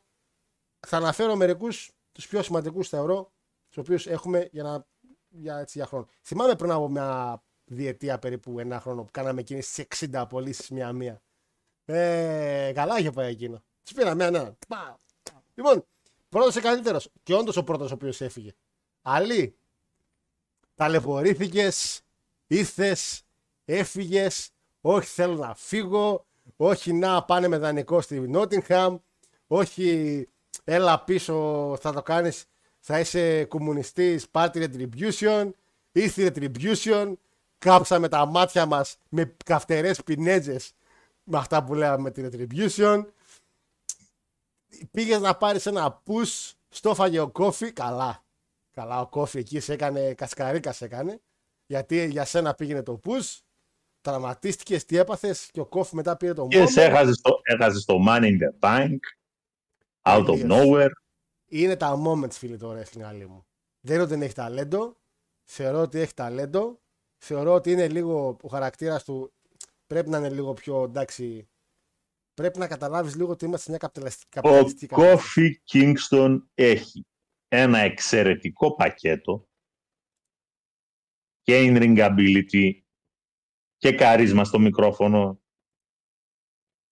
αλλά όχι για τον WW. Ο Αλή, είπε Kofi Kingston. Ο Αλή. Kofi Kingston δεν έχει κανένα καρίσμα. Θέλω επίσης να μου λες μετά... Αν τυχόν, το NXT ήταν όντως τρίτο brand, εκεί θα μπορούσε. Δεν είναι. Δεν είναι. Εντάξει. Δεν μου λες, θα το κάνουμε με κάθε παρέστηση που θα δείχνω. Πού θα καταλήξει και πού θα είναι καλύτερα ο Άλλη.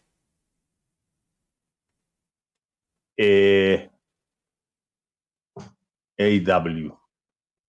Εγώ πιστεύω New Japan. Δεν πρέπει να πάει AEW ο κύριος Μουσταφαλή. Θα είναι αδιάφορος μέσα σε 2 εβδομάδες. Ενώ στο New Japan, λόγω του πώς παλεύει, θεωρώ ότι θα θυμίσει καταστάσεις David Finlay που δεν τον δίναν πολύ σημασία και το παιδί έχει ανέβει στα top. Και για G1 είναι πολύ καλός ο Αλή, μπορεί να δώσει εξαιρετικά μάτς. Εγώ τον θέλω New Japan, Παναγιώτη μου. Εσύ ο Elite, κλείσαμε. Πιστεύω ότι εκεί θα καταλήξει. Άσε τώρα το... Λέμε που πιστεύουμε ότι μπορεί να καταλήξει, έτσι. Εγώ θεωρώ ότι ταιριάζει καλύτερα. Στο Elite. Ναι. Α, επειδή και γκρινιάρης μπορεί. Πάμε σε ένα παλικάρι το οποίο... Τι να σε πω, ρε. Τι να σε πω. Να πω ότι δεν προσπάθησα. Σαν άλλος αλέφαντος βγήκε και είπε ότι τον φάγαν τα πολιτικά παιχνίδια. Εντάξει. Ότι τον ήθελε πολύ ο Vince, δεν τον ήθελε ο Triple H. Ό,τι. Εγώ θα πω ότι ο Eric Bugenhagen, γιατί έτσι τον γνωρίσαμε, και στον πρώτο χρόνο της εκπομπής είχα βγει και είχα πει «Προσέχτε το αυτό παιδί, θα δείτε σε λίγα χρόνια». Έχασε μηνίσκους, έχασε... Αλλά ο κύριος Rick Boogs ή Eric Bugenhagen, όπως θέλετε πείτε τον, είναι ξεκάθαρα αυτό που είναι το WWE. Ένας big muscular guy με καρίσμα, γιατί έχει καρίσμα ρε φίλο ο Boogs. Και ο κύριος Boogs μαζί με έναν ακόμα απολυμμένο που θα αναφέρουμε μετά με κιθάρα, το γεγονός ότι δεν γίνανε tag team και να είναι και γαμό της tag team, δεν μπορώ καν να το καταλάβω. Δεν μπορώ να... Πού θέλω να δω τον Rick Boogs μετά. WWE θα τον δω. Δεν είναι για πουθενά άλλο ο Boogs. Τον έχετε να παλεύει. Δεν είναι για πουθενά άλλο. Δεν είναι για πουθενά άλλο καημένος. Έλα ρε Παναγιώτη μου.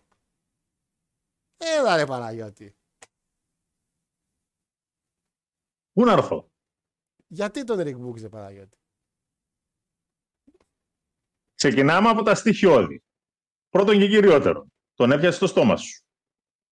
Τώρα αυτό είναι τώρα... Εντάξει. Το κυριότερο από όλα. Τρόπη.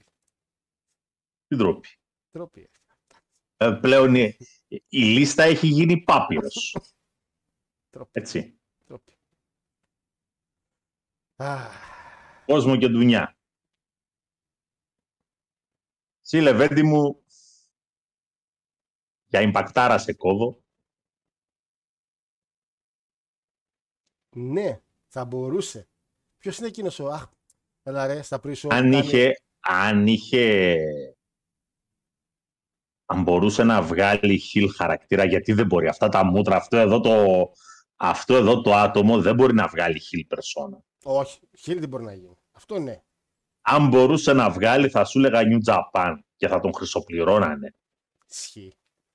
Ισχύει, θα πει. Αλλά επειδή δεν μπορεί να βγάλει χιλ περσόνα, τόσο αν κάνει κάτι και μας εκπλήξει, για Impact είσαι. Δεν μου λες, εκείνος... AW, εγώ αν είχα το κορμί του δεν θα πηγαίνα, γιατί θα ήξερα ότι μετά από 20 ημέρες, όχι στο catering, ούτε καν απ' έξω δεν θα περνούσα, δεν θα υπήρχε λόγος. Δεν μου λες, εκείνος εκεί ρε στο Impact, στα pre-show που κάνει τα βίντεο clip με τραγούδια από το wrestling, το ξεχνάω τώρα ρε πούστη. Έλα ρε παιδί, γνωστός είναι. Είναι συνήθως το pre-show του Impact πάντα. Κοίτα τώρα. Α, Τζο Χέντρι. Τζο Χέντρι ρε φίλε με... Τζο Χέντρι με Boogs, έτσι όπως είναι και οι δυο. Αυτό ρε φίλε. Δηλαδή, καταρχήν, μη λυπάστε για καμία απόλυση. Για καμία. Το έχουμε πει άπειρες φορές. Δεν είναι ούτε ίδρυμα το WWE, ούτε τίποτα. Και κάποιος που απόλυσε, μπορεί να πείτε ότι παιδιά γιατί τους απέλυσε, τι κρίμα, Γιατί πάλι διάβασα κάτι σχόλια, φυσικά όχι ελληνικά ευτυχώς, ξένα. Και καλά, τόσα profit είχαν γιατί απόλυσαν κόσμο, γιατί δεν είναι ίδρυμα. Χεστήκαμε με είχαν profit, τι χάνανε. Τι θέλουν κι άλλα. Πέρα ότι θέλουν κι άλλα, δεν έχει καμιά σημασία. Άμα δεν κάνεις κάτι δουλειά σου, τι να κάτσεις να κάνεις.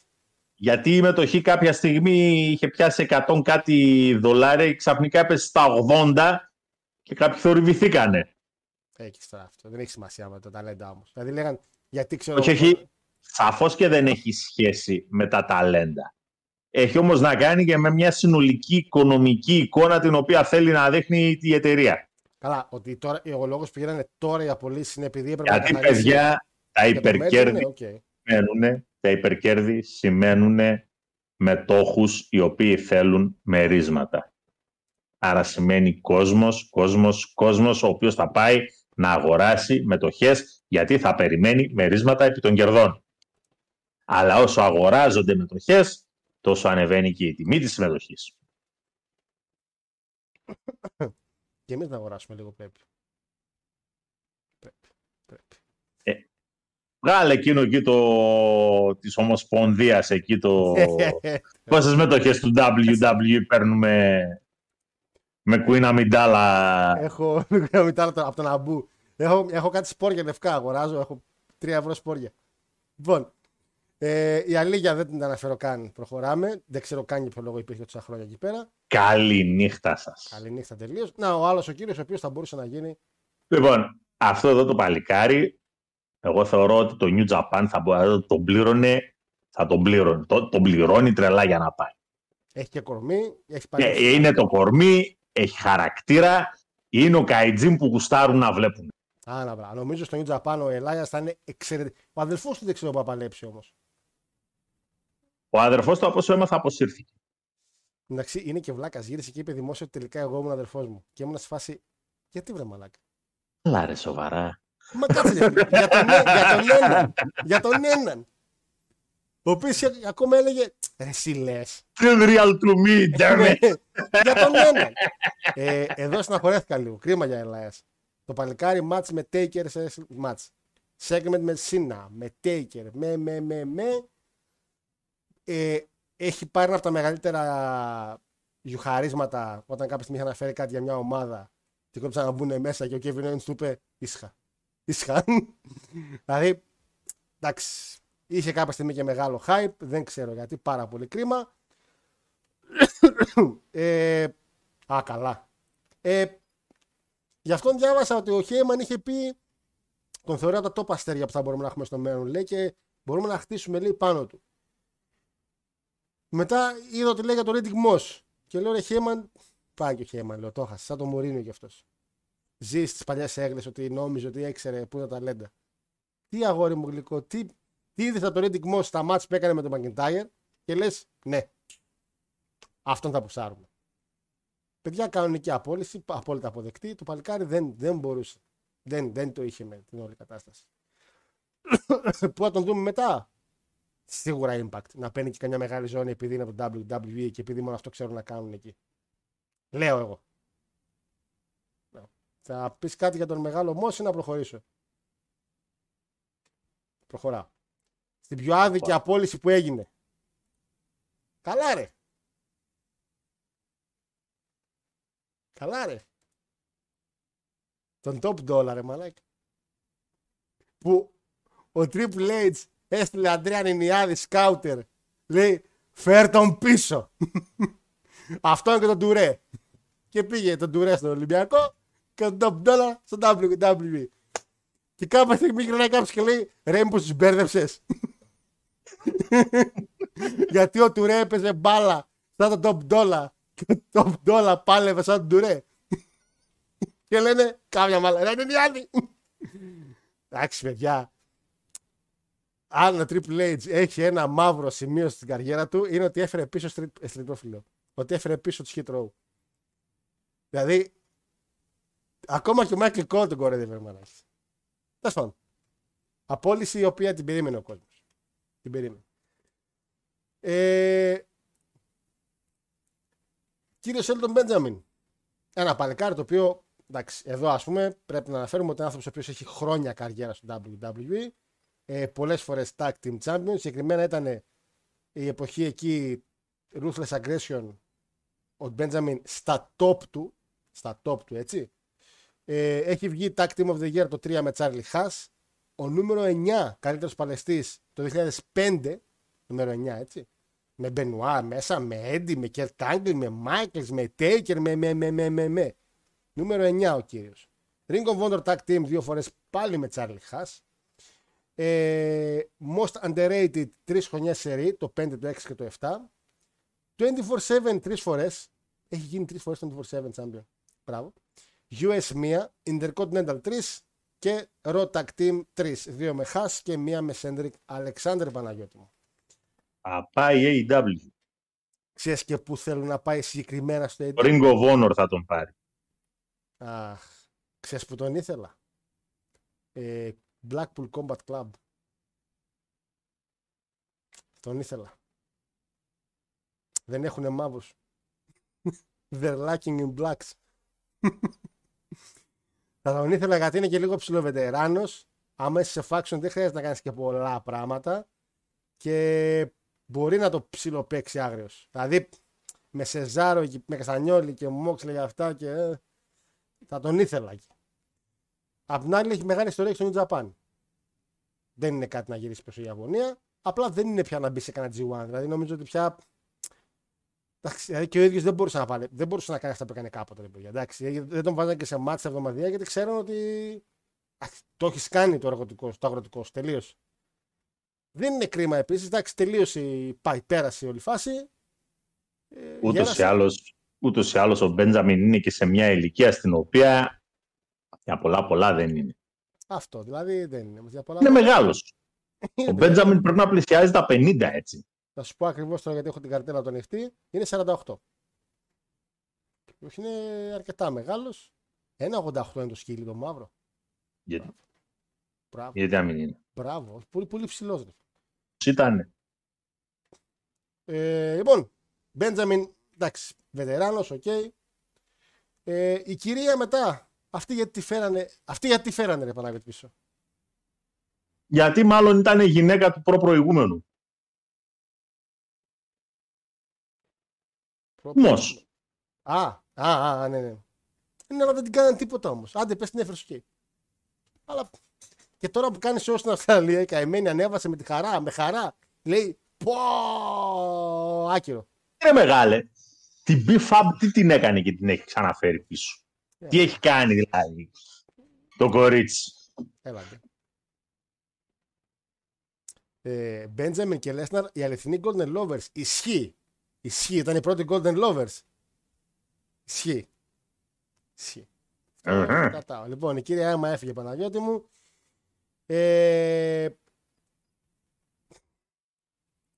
Επίσης, μεγάλη απώλεια. The name and face of Raw Underground. Το οποίο δεν το είδαμε ποτέ ξανά. Μπορεί κάποιοι να το βλέπουν ακόμα κρυφά. Μπορεί να είναι τύπου dark web. Δεν ξέρεις. Είναι underground. Λοιπόν. Μπορεί να προαθλητήσει εκεί πέρα τα μπακάτου. Αυτό το παλουκάρι συγκεκριμένο. Αυτός είναι για New Japan. Αν δεν καταλήξει μπράβο σε κανένα μπαρ. Καλά. Εντάξει, New Japan. Αβλέπ Japan. New Japan με Bad Luck Fale να τρώνε μαζί εκεί πέρα τα. Πώς έχεις παχύνει, ρε Bad Luck Fale. Πώς έχεις παχύνει ρε πούστη στην Ιαπωνία. Τα αφού μόνο ψάρια τρώνε ρε πούστη ο Μάικ. Τι τρως στη θάλασσα. Τέλος πάντων. Μάτς τώρα νταμπακέτο με γκρέιτο καν. Θα πέσουν κάτω τα τσιμέντα. Να πέσω εγώ πρώτα κάτω. Θα κάνετε δαφιστεί το Tokyo Dome. Καλά, νταμπακάτο τον βλέπω στο Edinburgh καμιά φορά πόρτα, ισχύει. Έτσι όπως είναι το παλικάρι, καρφί για Bullet Club. Ό,τι πρέπει, hitter. Και για impact τον κόβα, αλλά τέλος πάντων. Σκολάκι. Μια κυρία που να πάει, θεωρώ ότι θα πήγαινε impact. Είναι αυτή η κυρία εδώ, που απολύθηκε αυτή. Άνετα, αλλά επειδή ο Καν είναι βλάκας, θα την προσλάβει. Γιατί να την προσλάβει την Brooke. Η Brooke είναι για knockout division εκεί πέρα να παλεύει με την άλλη τρελή που έχετε. Ποια από όλες. Σλάμοβιτς. Η Ρόσμαρη. Με κάτι τέτοιες, με Σλάμοβιτς. Κίλερ Κέλλι. Για τέτοια είναι η Μπρουκ. Είναι, νομίζω ότι είναι. Εξαρτάται τι θα θέλει να κάνει. Θα παλέψει. Γιατί δεν είναι και πιτσίρικα. Δεν είναι, αλλά δεν έχει παλέψει και περίπου ποτέ όμως. Θέλει να παλέψει η γυναίκα. Αν θέλει να παλέψει, θα έρθει Impact. Να παλέψει. Και με τη λογική ότι επειδή έχω light πρόγραμμα, μπορώ να κάνω και ό,τι άλλο γουστάρω να κάνω. Άμα θέλει να πάει να πάρει συμβόλαιο, AEW θα πάει. Εγώ θεωρώ ότι ο κύριος Καν, επειδή τέτοιος είναι, θα της κάνει πρόταση. Τώρα, Τόνι Καν δεν χρειάζεται να πάρει κόσμο, ρε Παναγιώτη. Να πάρει τον Ελάγιας, το καταλαβαίνω. Να πάρει τον Ζίγκλερ, το καταλαβαίνω. Να πάρει ετοιματζίδικο. Τώρα την Μπρουκ να την κάνει τύρεπ. Αδερφέ, που σου ρωτήσε, Μιχάλη, ισχύουν 90 μέρες, ισχύουν γιατί απολυθήκανε χωρίς να έχει λήξει συμβόλαιο. Ισχύουν 90. Νομίζω μέρες. Μόνο για τον Αλή δεν ισχύει. Ναι. Για τον Αλή και για έναν ακόμα που θα αναφέρουμε από το NXT. Άμα τραυματιζόταν, λέω Αλή, θα έπαιρνε. Καλά, το NXT ούτως ή άλλως είναι 30 ημέρο. Πέρα από αυτό. Σωστά. Ναι, αλλά για έναν δεν ισχύει καθόλου. Ναι, θα έπαιρνε θέση ο Αλή, όντως. Την έφαγε άσχημα εκεί με τον Κόφι, ισχύει.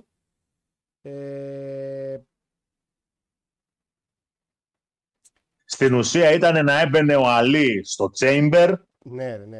Δεν μπήκε λόγω τραυματισμού. Σαν αντικαταστάτη, επειδή θέλανε έναν high flyer και λόγω εμπειρίας πετάξανε τον Κόφι. Ο κόσμος γούσταρε γιατί ο Κόφι είχε κάνει φοβερή εμφάνιση και λέγανε μπασκέ. Εμείς, στείλ τον. Ένας ρωτάει πώς δεν έφυγε ακόμα Bobby Roode. Φίλε, και εγώ περίμενα για Bobby Roode να στείλουν, αλλά μπορεί επειδή είναι τραυματίας. Να ξέρεις.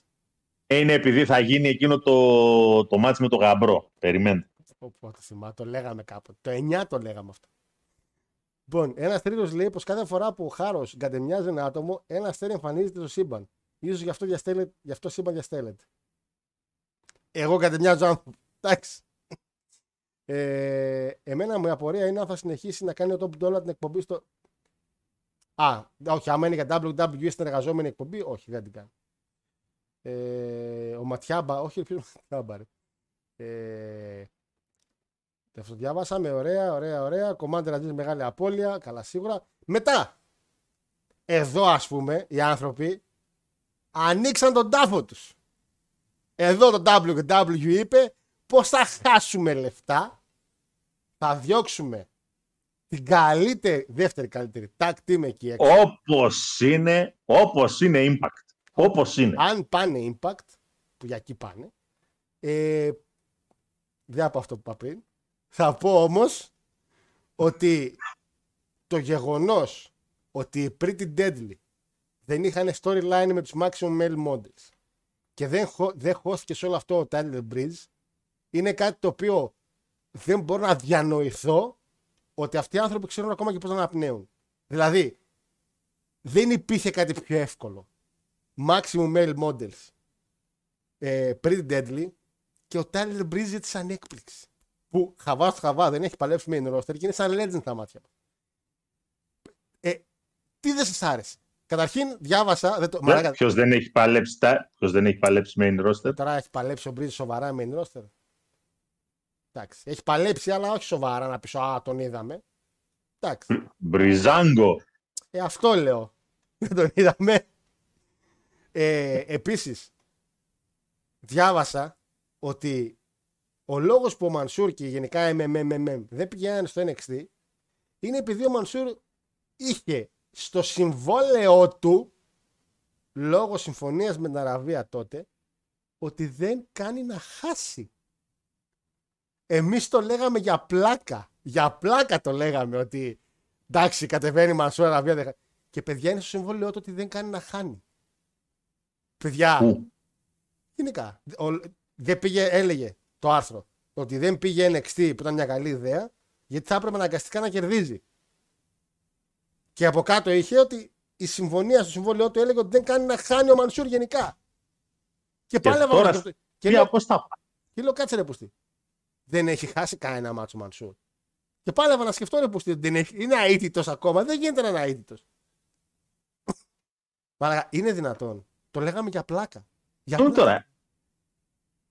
Έχει φάει ο άλλος όλα τα πιν. Αυτό σκέφτομαι, ότι ή έχει μπει σε κάποια ρουαγιάλ τα οποία εντάξει, οκ, δεν μετράει σαν ήττα, ή έχει φάει τα πιν όλα ο άλλος. Και λέω μαλάκα. Τι υπέγραψε, Μαντσούρ, τι υπέγραψες, ρε παιχτάρα. Εδώ πήγανε κάτι Κερτάγκλι, πήγανε κάτι Μάικλς, πήγανε Μπρετ Χάρτ και είναι ο Μαντσούρ. Θα χάνω. Κύριε Γιαχαμπίμπι, ελάτε 2 λεπτά μέσα στο γραφείο. Ο κύριος Βίντς τρελάθηκε. Δηλαδή, και είναι ο Βίντς, πρέπει κάποια στιγμή να χάνει. Και έσκαγε με την κάρτα εκεί ο Γιαχαμπίμπι, έκανε έτσι. Τώρα, τον αγοράζω. Πόσο, αγοράζω τις ήττες του. Και μαλάκα, αν είναι δυνατόν. Αν είναι δυνατόν. Τα παιδιά έχουν απίστευτο καρίσμα. Τους λατρεύω όταν είχαν και ένα κανάλι που έχουν gaming, Twitch και αυτά. Και στο Kick είναι εξαιρετική. Μ' άρεσε και ένα μπιφάκι. Και με μποτσαμάνια που έχουν καλές σχέσεις, που ένας τη λέει στον άλλον, είναι πολύ καλό αυτή η κατάσταση. Είναι εξαιρετική τύπη και οι δύο. Παλαιστικά είναι άθλοι και οι δύο. Αλλά entertainment value, ρε παιδιά, και στο up-up-down-down που παίζανε, είναι απίστευτη. Το πόσο Μαντσούρ από αυτό που βλέπαμε τότε, που ο Σεζάρ τον είχε κάνει ένα uppercut και θα σηκωθεί όλες οι πρώτες 2 γραμμές, που σηκωθήκαν έτσι. Και σηκώθηκε ένας και έδειχνε το Σεζάρο. Και λέμε τελείως το, μαλάκα, τελείως. Δηλαδή μιλάμε για εκπληκτικές στιγμές. Παρ' όλα αυτά τους έδιωξαν. Τόσο ξέρουν. Πραγματικά δεν ξέρω τον λόγο. Δεν ξέρω βέβαια τώρα αν κάποια στιγμή έρθει κανένα mail από Σαουδική Αραβία που να λέει ακυρώνει τη συμφωνία. Αυτό είναι κάτι παράξενο, γιατί εντάξει, δεν νομίζω να επηρεάσει τόσο αυτή την κατάσταση. Έτσι, δεν νομίζω. Παρ' όλα αυτά, ρε παιδιά, πραγματικά θέλω να πάνε impact, γιατί θα έχουμε σίγουρα μια ελευθερία παραπάνω. Αυτό που δεν θέλω να δω, γιατί είδα κάποια στην αρχή έτσι ψήγματα, είναι ότι θέλουν να μιλήσουν για WWE, δηλαδή να πούν κάποια πράγματα, και δεν είναι καλό τώρα να βγουν και να γίνουν γκρινιάριδες, θα είναι πάρα πολύ κρίμα. Να πω ότι ήταν και ο λόγος ο οποίος ο Ντουμπρί παραλίγο να απολυθεί. Ο Ντουμπρί, λέω, συγγνώμη, ο LA Knight. Γιατί έκανε τον Max Ντουμπρί, της καταέκανε. Στο Vince δεν άρεσε όλο αυτό. Ο LA Knight γύρισε και είπε: εγώ δεν θέλω να είμαι αυτούς, ή απολύστε με, ή δεν ξέρω τι. Και όταν μετά έγινε μετάβαση και στο γαμπρός του, λέει: όχι, σε γουστάρω, δεν πρόκειται να φύγεις. Θα κάνουμε κάτι άλλο. Ναι, τον είπε, σε γουστάρω πολύ από την πρώτη στιγμή. Από τότε που σε εκπαίδευα, το 8 και το 9. Γιατί το Έλληνα ήταν δικό μας παιδί. Και μετά το ξαποστήλαμε. Άλλο αυτό. Και το φέραμε πίσω με γκίμικ και με χαρακτήρα που έφτιαξε αλλού. Και εμείς τον Ποτένσε τον στείλαμε αλλού και έμαθα να παίζει με καλή μπάλα. Και γύρισε πίσω. Είδες πως βούτυξε τώρα με την Κυφισιά. Εμείς τα μάθαμε αυτά, στη Γουλ τα μάθαμε. Σαρταβούτα που έριξε. Ξέχασα Στέλλερ Μπρίζ με Λάγκερ. Δεν ξέχασα. Είπα για main roster. Στο NXT ο Μπρίζ, ρώτα τον. Ρώτα τον Παναγιώτη. Τι έλεγε. Τον είχα σπάσει στα αρχίδια. Εντάξει, δεν το συζητάμε. Αφήστε.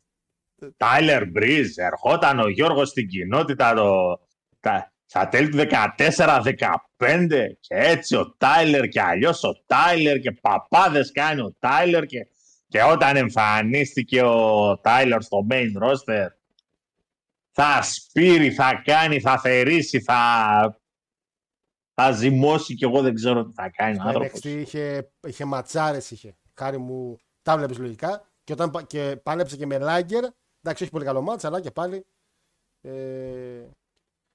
ήταν εξαιρετικός. Και ο Τάιλερ του Κασελάκη, λέτε, όχι αυτόν τον Τάιλερ.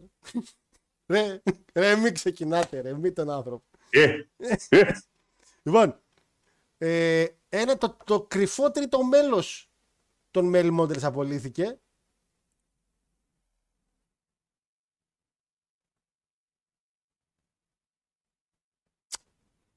Αυτός εδώ μεταξύ λέγαν ότι ήταν δίστροπος backstage. Δεν φαίνεται ότι είναι δίστροπος. Αντιφαδεύτη φάτσα του. Δεν φαίνεται λίγο. Να το πω έτσι ραδιοφωνικά, σωστά, λόγω για να θέλω. Δεν φαίνεται λίγο μαλάκα.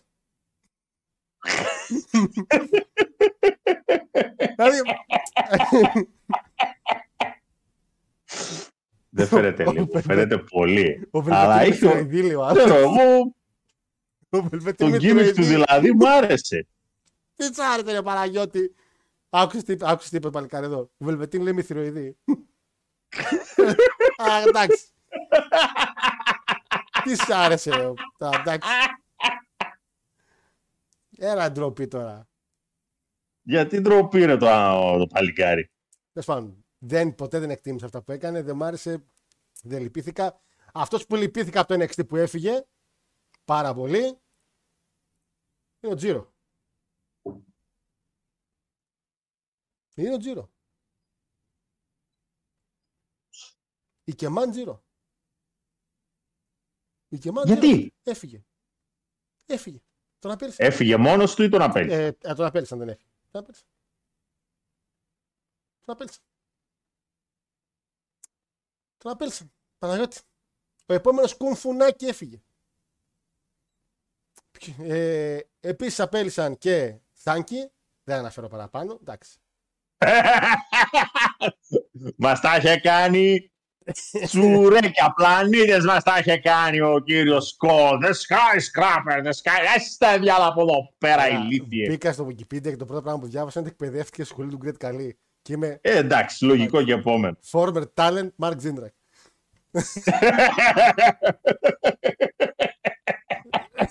Δηλαδή, εντάξει.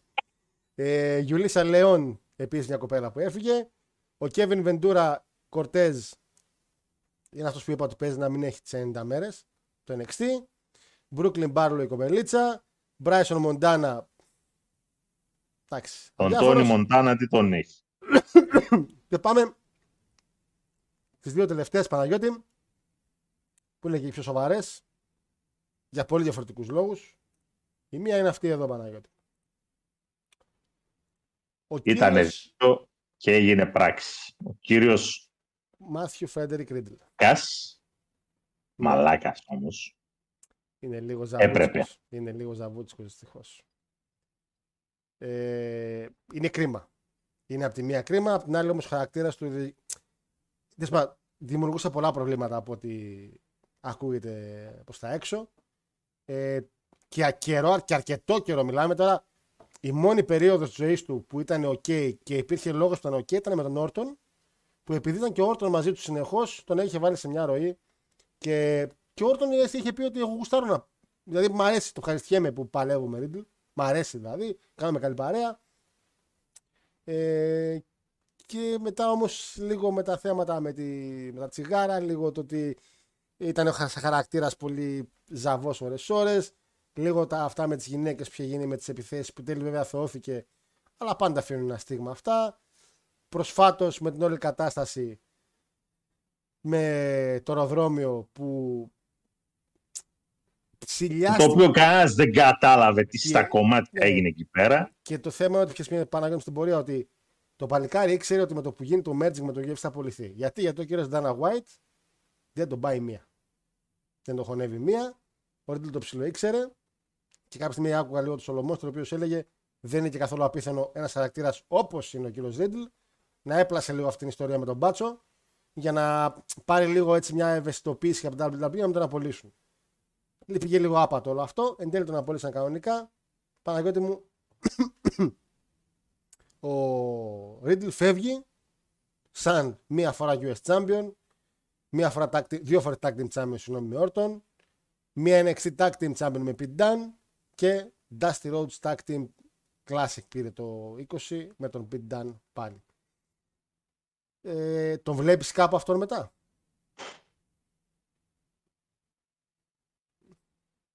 Impact, σε βλέπω. Η Ιαπωνία δεν μπορεί να πάει. Απαγορεύει. Το χόρτο απαγορεύει. Απαγόρευση εξόδου. Απαγορεύσει χόρτο. Εντάξει. Δεν μπορεί να πάει η Ιαπωνία. Καναδά μπορεί να πάει σε μια εταιρεία εκεί που ξέρεις κι εσύ κι εγώ. Γιατί και επειδή είναι πρώην WWE Champions μια μέρα απευθείας, θα βλέπα ματσάκι Ρίτλ με Αλεξάντερ και Μάικ Μπέιλι θα βλέπα. Αλλά δεδομένο. Γνώμη Παναγιώτη μου, Ρίτλ, κρίμα. Κρίμα. Πάμε, είναι κλασική περίπτωση που την έχουμε δει πάρα πολλές φορές και στο ποδόσφαιρο και στο μπάσκετ και γενικά στα αθλήματα με πιο μεγάλο προφίλ. Το έχουμε δει σε τραγουδιστές, το έχουμε δει σε ηθοποιούς. Γενικώς ο επανόροφος ακατοίκητος. Οπότε, ό,τι να είναι. Το μόνο πράγμα το οποίο φταίει σε αυτόν τον άνθρωπο είναι το μυαλό του, το οποίο είναι αλλού για αλλού. Πραγματικά αλλού για αλλού. Και να μην ακούσω τώρα μπούρδες του τύπου το παιδί και οι ασυμβίβαστοι χαρακτήρες και τα... Ας βλάκας αντεπαγγελματιάσεις. Έτσι απλά. Από τους πιο χαζούς παλαιστές που περάσανε. Χαρίς. Τελευταία δεκαετία στάνταρ. Είπες και για αθλητισμό γενικά. Ποιος θεωρείς είναι και ένας χαζός ποδοσφαιριστής μπορεί να πέρασε? Καντίδης. Πανεύκολο. Θέλεις σε πιο βαρβάτα και μεγάλα? Αντριάνο. Οκ. Okay. Αντριάνο. Γιατί ο Αντριάνο? Εκατομμύρια επί εκατομμυρίων τον δίνανε και τα τίναξε όλα στον αέρα, να πούμε. Γιατί εντάξει, την κοσμάρα του. Πήγε, μπλέκτηκε με 1.000 μοίρες μαλακίες. Κόκε. Κόκε. Κόκε. Κιλά μπάλα. Ντένις Ρόντμαν. Δεν θα το έλεγα τόσο για τον Ρόντμαν. Γιατί θα μου πεις έπαιζε κιόλας εν τέλει. Δεν τον έδιωξε κανείς. Δεν είδε κακομπούς να λέγανε «Α, δεν ήρθε προπόνηση, θα φύγει». Πού είναι? Έχουμε μάτσε λίγο και τον βλέπουμε τηλεόραση να κάνει μάτσε με τον Χόγκαν. Εντάξει. Όχι ρε φίλε, ξέρω εγώ. Μπασκετάκι... Έτσι είναι καμιά χαρακτηριστική περίπτωση, πολύ χαρακτηριστική. Γκάσκο. Ο Γιαννούλης, ας πούμε. Γκασκόιν. Ακριβώς. Εντάξει. Εδώ είναι που λέει, άμα είσαι τρελός για δέσιμο, είσαι τρελός για δέσιμο. Δεν γνωρίζω για Γκασκόιν, συγγνώμη. Άνθρωπος θα μπορούσε να έχει κάνει μεταγραφές εκατομμυρίων και τελικά... Ναι, δεν ξέρω την ιστορία, παιδιά. Δυστυχώς λυπάμαι. Ριβάλντο πολύ χαζός. Θα μπορούσε να γίνει θρύλος στον Ολυμπιακό και πήγε στη μικρή την ΑΕΚ. Εντάξει, επίσης χαζός. Θεωρώ. Ο Άρντα λέει ο άλλος. Και ο Άρντα, ναι. Και ο Άρντα. Βεβαίως. Πεχταράς είναι. Πεχταράς είναι ακόμα και τώρα. Αλλά ναι, είναι ζάβος. Αντριάνο την έχει την καριέρα του, λέει, και πήγε και έγινε αρχηγός καρτέλ. Δεν τίναξε καμιά καριέρα. Εντάξει. CM Punk. Τι βλάκες που είστε. Γιατί όχι? Όχι ρε, εντάξει. Τι όχι μωρέ, τι όχι? Όχι, εντάξει το παιδί μας τώρα. Εντάξει. Το παιδί μας. Το παιδί μας. Ποτέ δεν ξέρεις. Στις 3 μήνες θα ξέρουμε αν είναι παιδί μας ή όχι. Καλά εντάξει. Για μπάσκετ λέει μετά ο Μάριος World Peace. Για μπάσκετ μετά World Peace. What? Τάρπλεϊ. Ρόι Τάρπλεϊ. Έχουμε αναφερθεί στον Τάρπλε στην εκπομπή παλιότερα. Μπάσκετ. Χαρακτηριστική περίπτωση. Μήτρογλου. Όχι, ο Μήτρο δεν τα χάζωσε, παιδιά. Όχι, δεν τα χάζωσε. Τεμπέλισταν. Το παιδί να ασυμβίβαστο στο χαρακτήρα Ζε Παναγιώτη, λέει ο Μάριος. Άσε ρε Μάρι. Άσε μας τώρα, ρε. Ασυμβίβαστο χαρακτήρα. Κολογγύφια τούμπανα να πούμε. Εντάξει. Ξέρεις πόσοι ασυμβίβαστοι αυτή τη στιγμή ζουνε άστεγοι? Ρόι Κίνγκ, Μπαλοτέλη. Έχετε βλέπω πράγματα. Ρόι Κίνγκ. Μπαλοτέλη. Βεβαίως. Τι έκανε ο Μπαλοτέλη, μόνο Μπαλοτέλη. Εντάξει, είπαμε για χαζούς. Τι δεν χαζεί. Απλά θεό χαζός. Εντάξει. Ούτε ο Νίνης τα χαζός, ρε Γιούρι μου. Τι ήταν χαζός ο Νίνης. Από έναν ερχόμενο ταλέντο 34 του. Εντάξει. Λέει ο Νίκος, CM Punk το παιδί μας, πάει ο άνθρωπος. Εντάξει. Ιμπον Χουάνγκ. Αυτός ήταν χαζός, ναι. Και από ό,τι ξέρω, καλός κολυμβητής τώρα. Τον βρήκαμε, τι έγινε. Γύρισε πίσω. Πρόλαβε, γύρισε. Εντάξει. Χαζοί υπάρχουν εκεί έξω. Εντάξει, το wrestling χαζός ήταν ως την Έρης, ας πούμε. ο Ίσι 3. Αυτά να πάνε. Ως την Έρης 3, Τέσσα Μπλάντσερ δυστυχώς. Ο άντρας Τέσσα Μπλάντσερ. Εντάξει. Σεμέδο, όχι, θα διαφωνήσω, δεν καθόλου χαζός Σεμέδο. Χαζή είναι η κοινωνία που δεν τον άφησε να πει την αλήθεια. Λοιπόν. Και πάμε και στην απόλυση την οποία έφερε τον παραπάνω Σούσουρο, αλλά καλό Σούσουρο, όχι κακό Σούσουρο. Για δύο λόγους. Στην αρχή να πούμε ότι αυτό με τις 90 μέρες παίζει να μην ισχύει ούτε για τον κύριο Ζίγκλερ. Να ξέρετε. Δεύτερον, ο κύριος Ζίγκλερ ήθελε εδώ και πάρα πολύ καιρό να φύγει και προσφάτως έκανε μια κίνηση επιτηδευμένη να φύγει στο να τον διώξουν. Οπότε θεωρώ ότι δεν ήταν σε φάση ότι αμάν την κρυά με διώξατε. Και μιλάω για το βιντεάκι του All Elite, το οποίο εμφανίστηκε στο Being the Elite και είπε: εντάξει, ρε παιδί μου, και να μην με κόψετε, δεν πειράζει. Έτσι. Οπότε ο άλλος άνθρωπος θέλει να φύγει. Μας έχει δώσει ίσως για μένα το μεγαλύτερο pop που έχω ακούσει.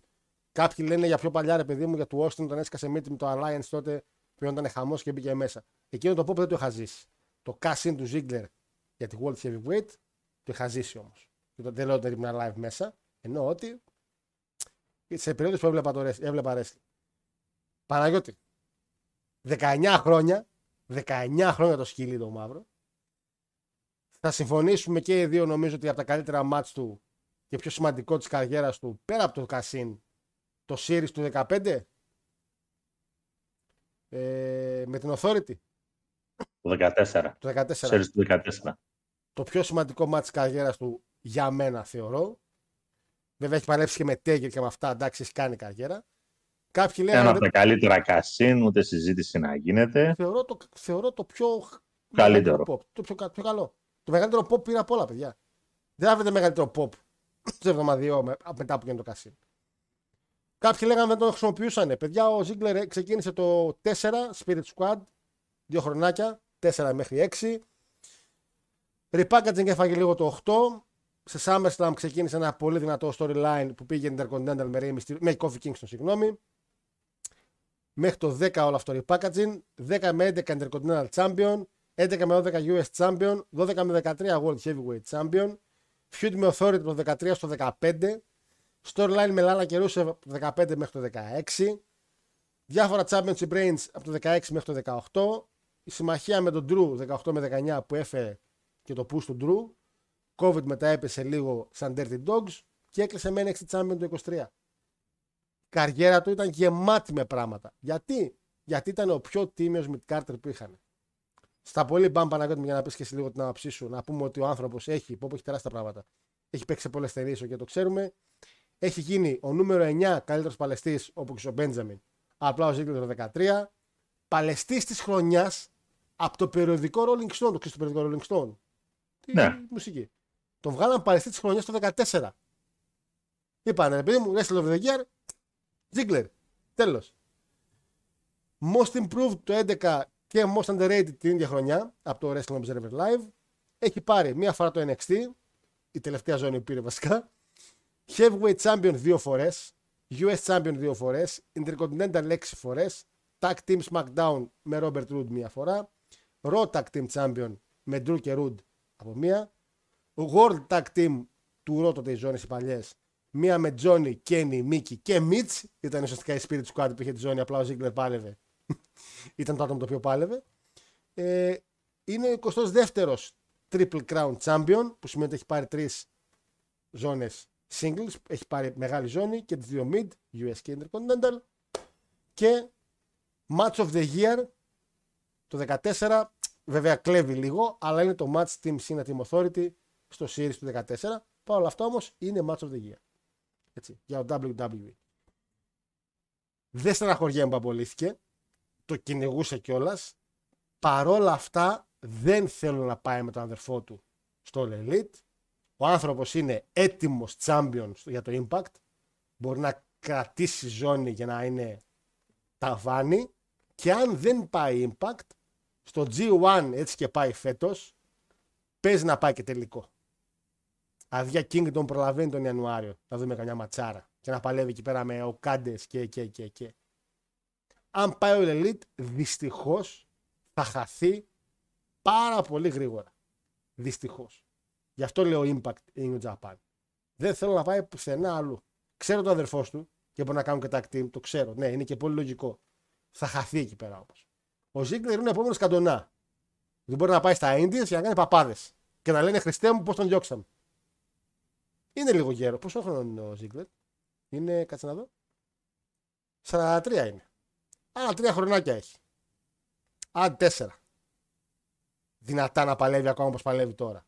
Μετά θα αρχίσει να πέφτει. Παναγιώτη μου, σε ακούμε για τον κύριο Νίκολας Θείοντορ Νέμεθ. Θοδωρή Ελέμβρε, μαλάκα.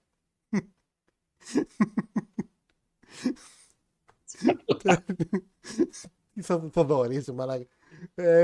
Θοδωρή Ziggler. Σε ακούω, Παναγιώτη.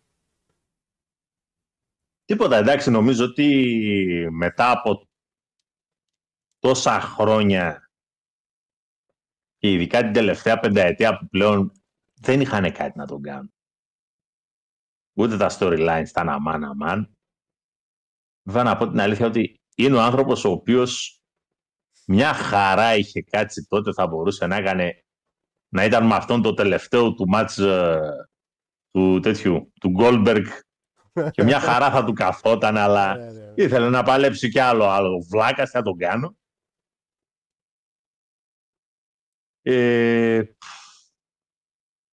Νομίζω η Ιαπωνία θα καθίσει κουτί. Και εγώ αυτό πιστεύω, ρε Παναγιώτη. Είναι για η Ιαπωνία ο Ziggler. Είναι για η Ιαπωνία. Δεδομένο κιόλας το light πρόγραμμα που μπορεί να έχει εκεί πέρα, νομίζω ότι είναι ό,τι πρέπει. Μπορεί να γίνει Καϊτζίν Αμερικάνος. Εκτός εάν δεν έχει σκοπό να συνεχίσει το wrestling. Όχι, δεν νομίζω. Θα έχει να δώσει πράγματα. Όπως ρε παιδί μου, μπορεί να μην γουστάρει να παλέψει άλλο. Αυτό είναι ένα ενδεχόμενο σοβαρό. Μπορεί ο Ziggler, ρε φίλε, να παλέψει. Δεν έχει κανένα κορμί που έχει πέσει. Δεν είναι να μου διώξεις τώρα τον Λάσλε για να πεις ότι. Sorry, τον Μπέντζαμιν. Για να πεις ότι ναι, μπορεί να μην θέλει να παλέψει άλλο. Είναι ο Ziggler, ρε φίλε. Δηλαδή, ακόμα πιστεύω ότι μπορεί να δώσει στον κόσμο πολύ καλό πράγμα.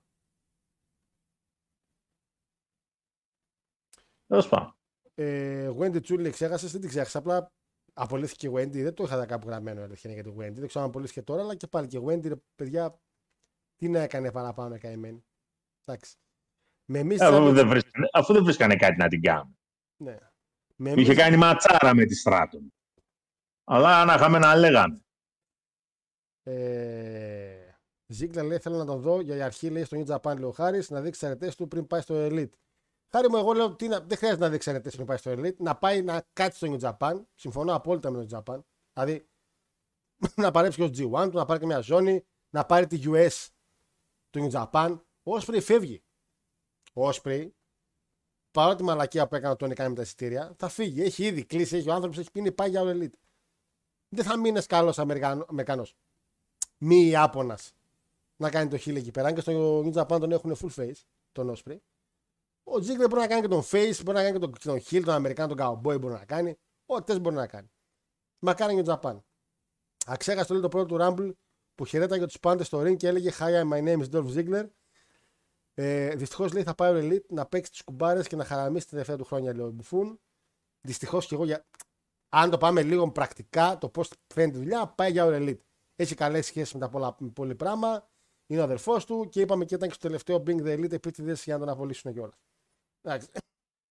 Από τους καλύτερους sellers λέει, αυτόν και τον Miz έφερνες όποτε ήθελες να δώσεις κάποιον push. Απλά Γιούρι μου, αν έφερες τον Ziggler, θα του δίνεις σε καλό μάτσο, όχι μόνο push. Εντάξει. Τι να πούμε λίγο αυτόν τον άνθρωπο που λέει, τρομερός παλαιστής και χαρακτηριστικός θα έλεγα για τον Royal Rumble που σε κάθε match Rumble έκανε παπάδες. Απαράδεκτο λέει που δεν συμπεριλαμβάνεται η OG World Heavyweight Champion στο Grand Slam System. Αν ήταν τον έλεγε κανείς τον original two-time Grand Slam Champion, λέει ο Phenomenal. Ο Ziggler κάνει stand-up comedy χρόνια, να ξέρετε, λέει. Καλά, κάνει όλους αρκετά χρόνια, απλά δεν έχω παρακολουθήσει ποτέ κανένα stand-up του. Ναι, είχε κάνει η ανανέωση που είχε κάνει ο Ziggler τότε, είναι αυτό που λέει ο Βίγια. Θυμάμαι όταν άνοιξε λέει τον Elite, ο Ziggler ήθελε να φύγει για να κάνει stand-up comedy. Αλλά επειδή φοβήθηκαν, λέει, πως πάει απέναντι, τον ανανέωσαν. Εντάξει. Λοιπόν. Ο άνθρωπος έπεσε σε λάθος εποχή. Αν δεν υπήρχαν άτομα σαν τον Μάικλς και ήταν το original πράγμα, θα άφηνε για αιώνες όνομα. Δυστυχώς κατέληξε μια καλή αντιγραφή. Είναι ό,τι πιο κοντινό έχουμε στον Μάικλς ο Ζίγκλερ παρά οι άλλοι που λέγανε ο Σεφ και ο Τζέρικο. Ο Ζίγκλερ όντως το πιο κοντινό που είχαμε και εξαιρετικό Super Kick. Λοιπόν, Παναγιώτη μου, αυτές ήταν οι απολύσεις του WWE με το merging, ώστε να κόψουν λίγο κάποια έξοδα και να φέρουν Cargill και να φέρουν ό,τι είναι να φέρουν. Είναι κάπως που περίμενες να απολυθείς και δεν το άκουσες. Πριν πάμε και στο Elite. Κοίτα, άκουσα ονόματα τα οποία λέω, όπα ναι, ήταν και αυτός ακόμα εκεί πέρα. Καλά ναι, κάτι ρεντιγμός. Αλίγια. Εντάξει. Οκ. Περίμενες κάποιον άλλον. Ας πούμε Ρόμπερτ Ρούντ το καταλαβαίνω ότι ναι. Εγώ θεωρώ ότι επειδή τραυματίας τον απολύσαν ακόμα. Θα ήταν κάπως. Θα γίνει κι αυτό. Αλλά εν πάση περιπτώσει. Θα έρθει κι άλλο κύμα. Νομίζω ότι το WWE γενικά χρειάζεται ένα καλό ξεκαθάρισμα εκεί πέρα. Σίγουρα χρειάζεται.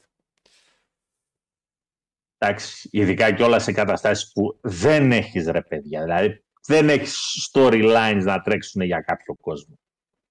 Εντάξει, κάποιοι από αυτούς είναι και προβληματικοί ούτως ή άλλως. Δηλαδή, να σου πω κάτι. Εγώ περίμενα, ας πούμε, όπως ήρθαν και οι τρεις από το τέτοιο. Από τους Hit Row να απολυθούν και οι τρεις. Έφυγε μόνο Hot Row. Για ποιο λόγο τώρα κρατήσανε την Μπίφα, η οποία δεν κάνει τίποτα, και τον Αντώνης, ο οποίος δεν κάνει απολύτως τίποτα. Θεωρώ ότι θα έχουμε κι άλλες.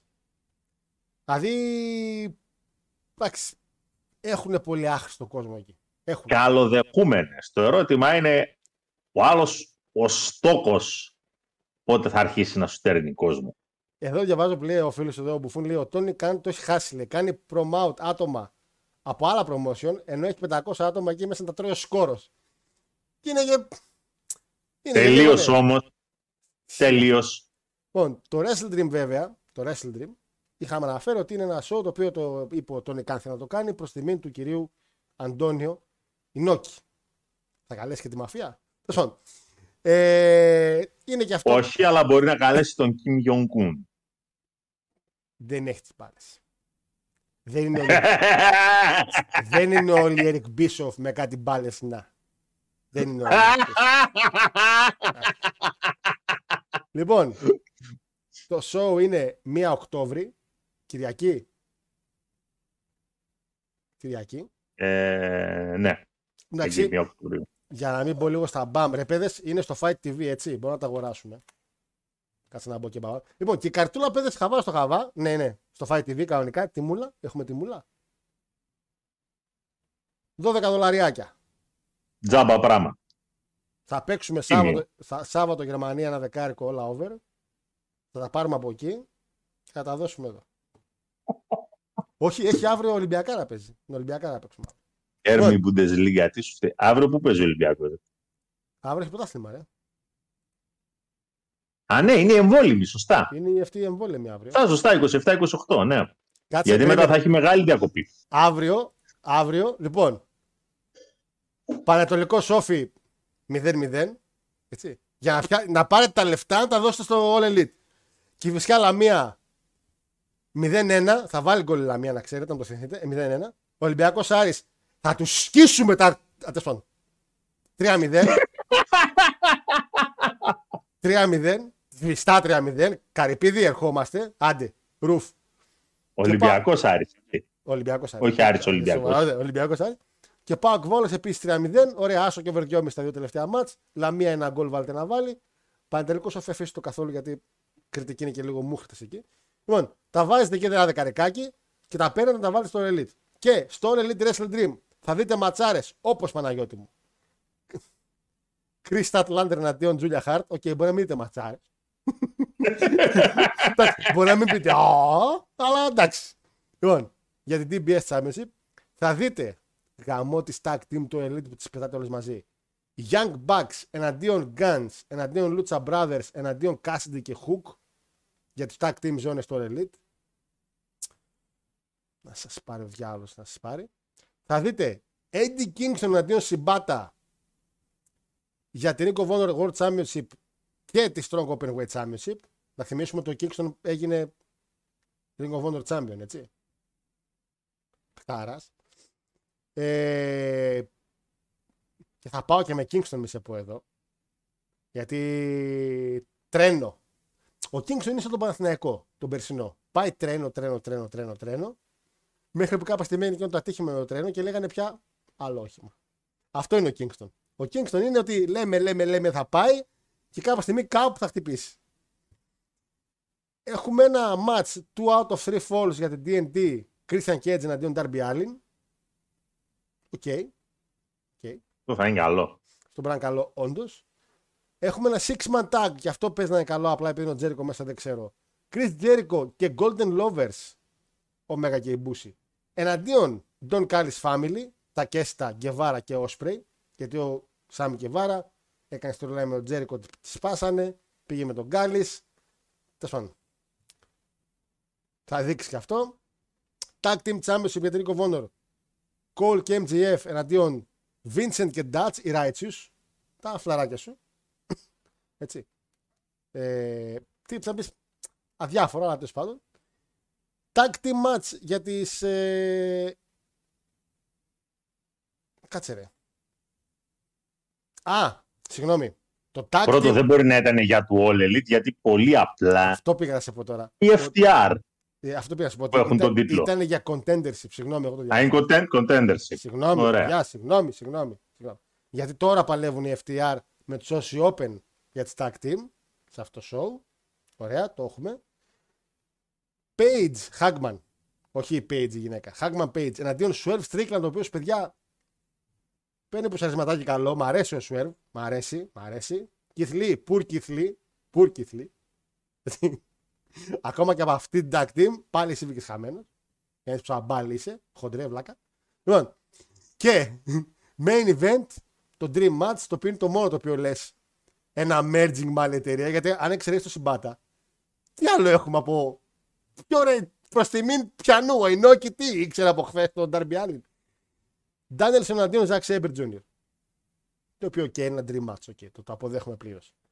Τα υπόλοιπα 8 match, τι σχέση έχουν τώρα με τον New Japan και τον Αντώνιο Ινόκη, ο Θεός ψυχή τους. Αυτούς έχουμε, αυτούς θα βάλουμε, τι κάνουμε. Ρε φίλε, είναι co-promoting με τον New Japan. Φέρε κάτι ακόμα. Έχει, βλέπω εδώ 1, 2, 3 Ιαπωνέζους. Ποιους? Ο Τακέσιτα, ο Σιμπάτα και ο άλλος ο Golden Lover εκεί πέρα, ρε, ο Ιμπούσης. Αυτή όμως, αν εξαιρέσεις το Σιμπάτα, είναι το Elite. Δεν πειράζει. Ήτανε στο New Japan. Κάποτε. Λοιπόν, μια καρτούλα ακόμα λίγο ψηλό randomized, αν εξαιρέσεις κανένα 2 storyline που έχουν καλούτσικα. Από match, το main event σίγουρα θα έχει κάτι πράγμα να δώσει. Εγώ μια απογοήτευση που έχω, κάτι το οποίο διάβασα και εν τέλει Παναγιώτη το θεωρώ εν τέλει και σωστό, είναι ότι ναι, θεωρώ επίσημα ότι ο MJF είναι ο χειρότερος All Elite Champion που είχε το All Elite. Για World Champion, έτσι. Ο χειρότερος. Γιατί έχει κάνει 2 defense.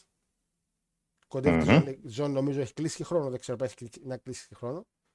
Έχει, αυτό που έλεγα όταν ξεκίνησε το storyline με Adam Cole, ότι είναι εξαιρετικό το storyline με Adam Cole. Είναι πάρα πολύ over, αλλά υποβαθμίζει άπειρα τη ζώνη, γιατί όλοι ασχολούνται με τις tag team ζώνες και δεν ξέρουμε πια καν ότι ο ένας από τους δύο είναι ο World Champion των Elite. Θα μπορούσε να το κάνει όλο αυτό το storyline αφού χάσει τη ζώνη. Και όχι τίποτα, άμα έχανε τη ζώνη και έκανε το storyline με τον Adam Cole, θα ανέβει να ψήσει το hype του πάλι, δηλαδή ότι δεν έχει πέσει στα μάτια του κόσμου. Και είναι, παιδιά, αν πάρετε τους champion του Elite, Page, Jericho, ακόμα και ο CM Punk όταν είχε τη ζώνη, ήξερες ότι είναι κάτι μεγάλο για τη μία μέρα που την είχε. Δηλαδή, καλύτερα να την έπαιρνε ο Samoa Joe, να τελειώναμε, να συνεχίσει το storyline με Adam Cole, να τελειώσει εκεί η φάση. Ναι, είναι ο MJF είναι ο χειρότερος All Elite World Champion που είχε το All Elite. Κρίμα. Να πνίγω. Παναγιώτη, πώς φαίνεται η καρτούλα? Λαμπρή, εξαιρετική. Λέω φίλος, ωραίο show, παιδιά. Οι Star πότε βγαίνουν?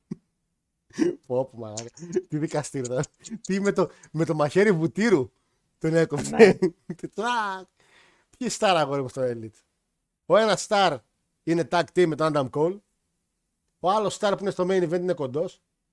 Και ο καλύτερος παλίστης του κόσμου για πολλά χρόνια, του κόσμου, έχει εξαφανιστεί σε ένα 6-man tag. Και θα κρίνετε εσείς αν μιλάω για τον Osprey, για τον Omega.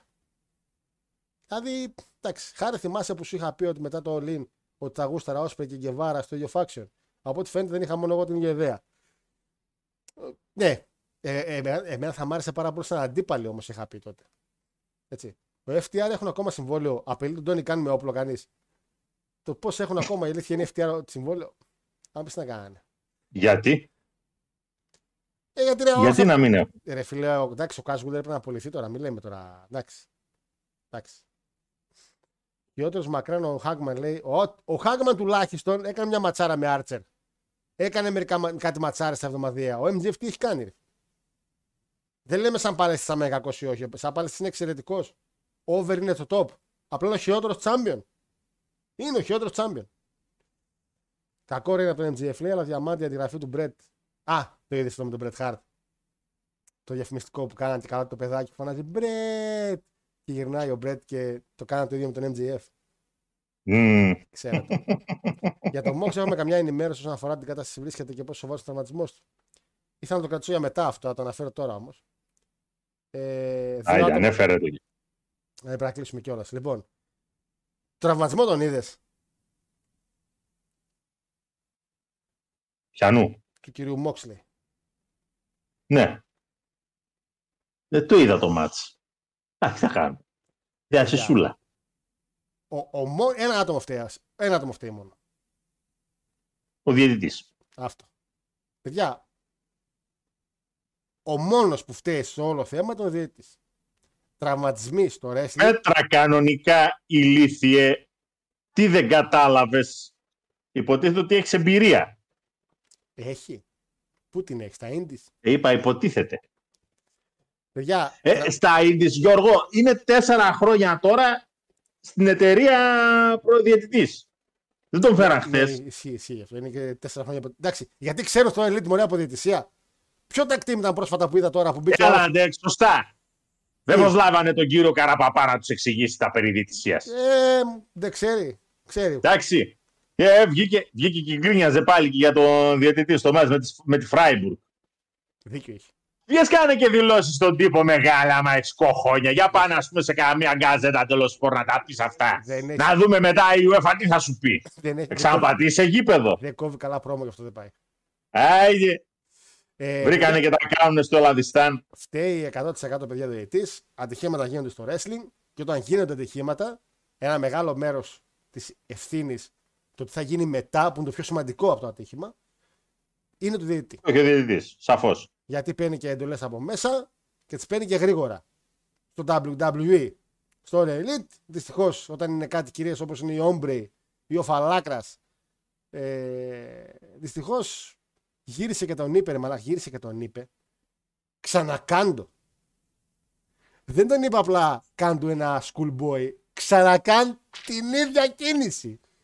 Ο Moxley εντάξει είχε low batar. Είχε τέτοιο. Είχε πέσει μπαταρία, είχε κλείσει το κινητό, είχε ξαναφύγει όλα. Low batar λέει ο Elite. Ναι, αυτό το αραβικό που γράφει κάθε φορά, που δεν μπορώ να καταλάβω. Low batar. Χαμίλ μπατάρ, τι λέω μπατάρ. Μα καλά, και εγώ χαζόσιμο. Χαμίλ μπατάρ, θέλω να πω και είπα λό μπατάρ. Τέλος πάντων. Πρέπει να κλείσουμε σιγά σιγά αυτό. Λοιπόν. Ναι, το κατάλαβες. Χαίρομαι. Πάντως, παιδιά, ο τραυματισμός ήταν πάρα πολύ σοβαρός. Έπεσε με το κεφάλι όπως κάποτε είχε πέσει κι άλλοι. Δεν είναι ακριβώς ο Stone Cold. Γενικά είχαν πέσει κι άλλοι. Αλλά είναι τελείως λάθος, καθαρά και μόνο του διαιτητή. Λόμπατάρ λέει. Γαμό. Καλό μποτς. Καλά γενέθλια έχουμε ρε Παλαγιώτη και μποτσάραμε πάλι. Λοιπόν. Εγώ, εσύ. Παιδες. Πανάγο. Γιώργο. Χρόνια μας πολλά. Λοιπόν, να μας χαίρεστε. Εννοείται. Εντάξει, υγεία ανάφουμε, θα τα εγκατοστήσουμε. Τι γερό. Υγεία να έχουμε. Μην πεθάνεις ρε τώρα, τουλάχιστον κατέβασε το μικρόφωνο, κλείσε τη ροή και μετά πέθανε. Ωραία. Μάπια. Πότε είναι εκλογές? Όχι την Κυριακή που μας έρχεται, την επόμενη, 8 Οκτωβρίου, και επειδή Θεσσαλονίκη είσαι, θα έχουμε και 15. Καλά ρε, τώρα από Θεσσαλονίκη. Αυτή η πόλη μια ζωή άχρηστη είναι. Φέραμε Φόρμουλα 1 το Σάββατο εδώ. Ναι. Έκατσε ο άλλος 2,5 ώρες στην ουρά για να κάνει κάποια στιγμή ένα διαυτόνο και να πει τέλειο, το είδατε, εξαιρετικό.